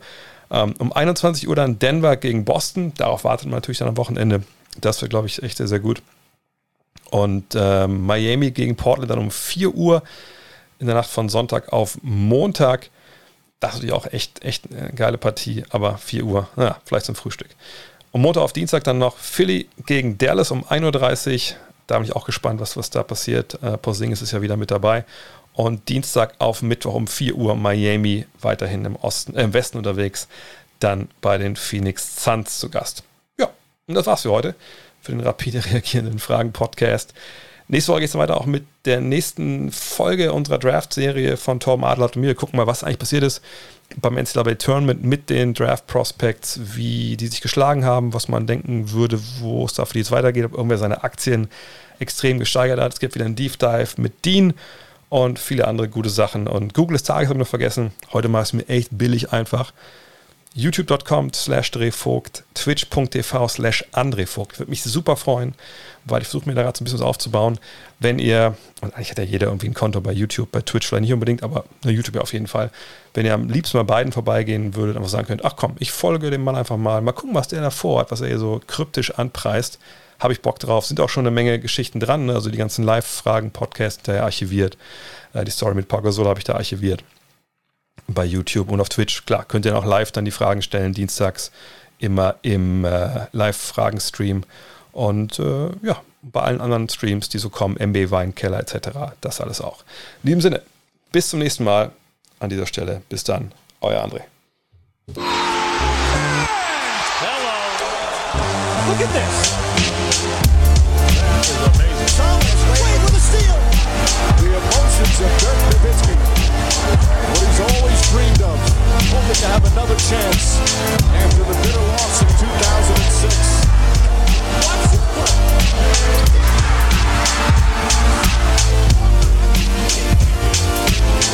That is amazing.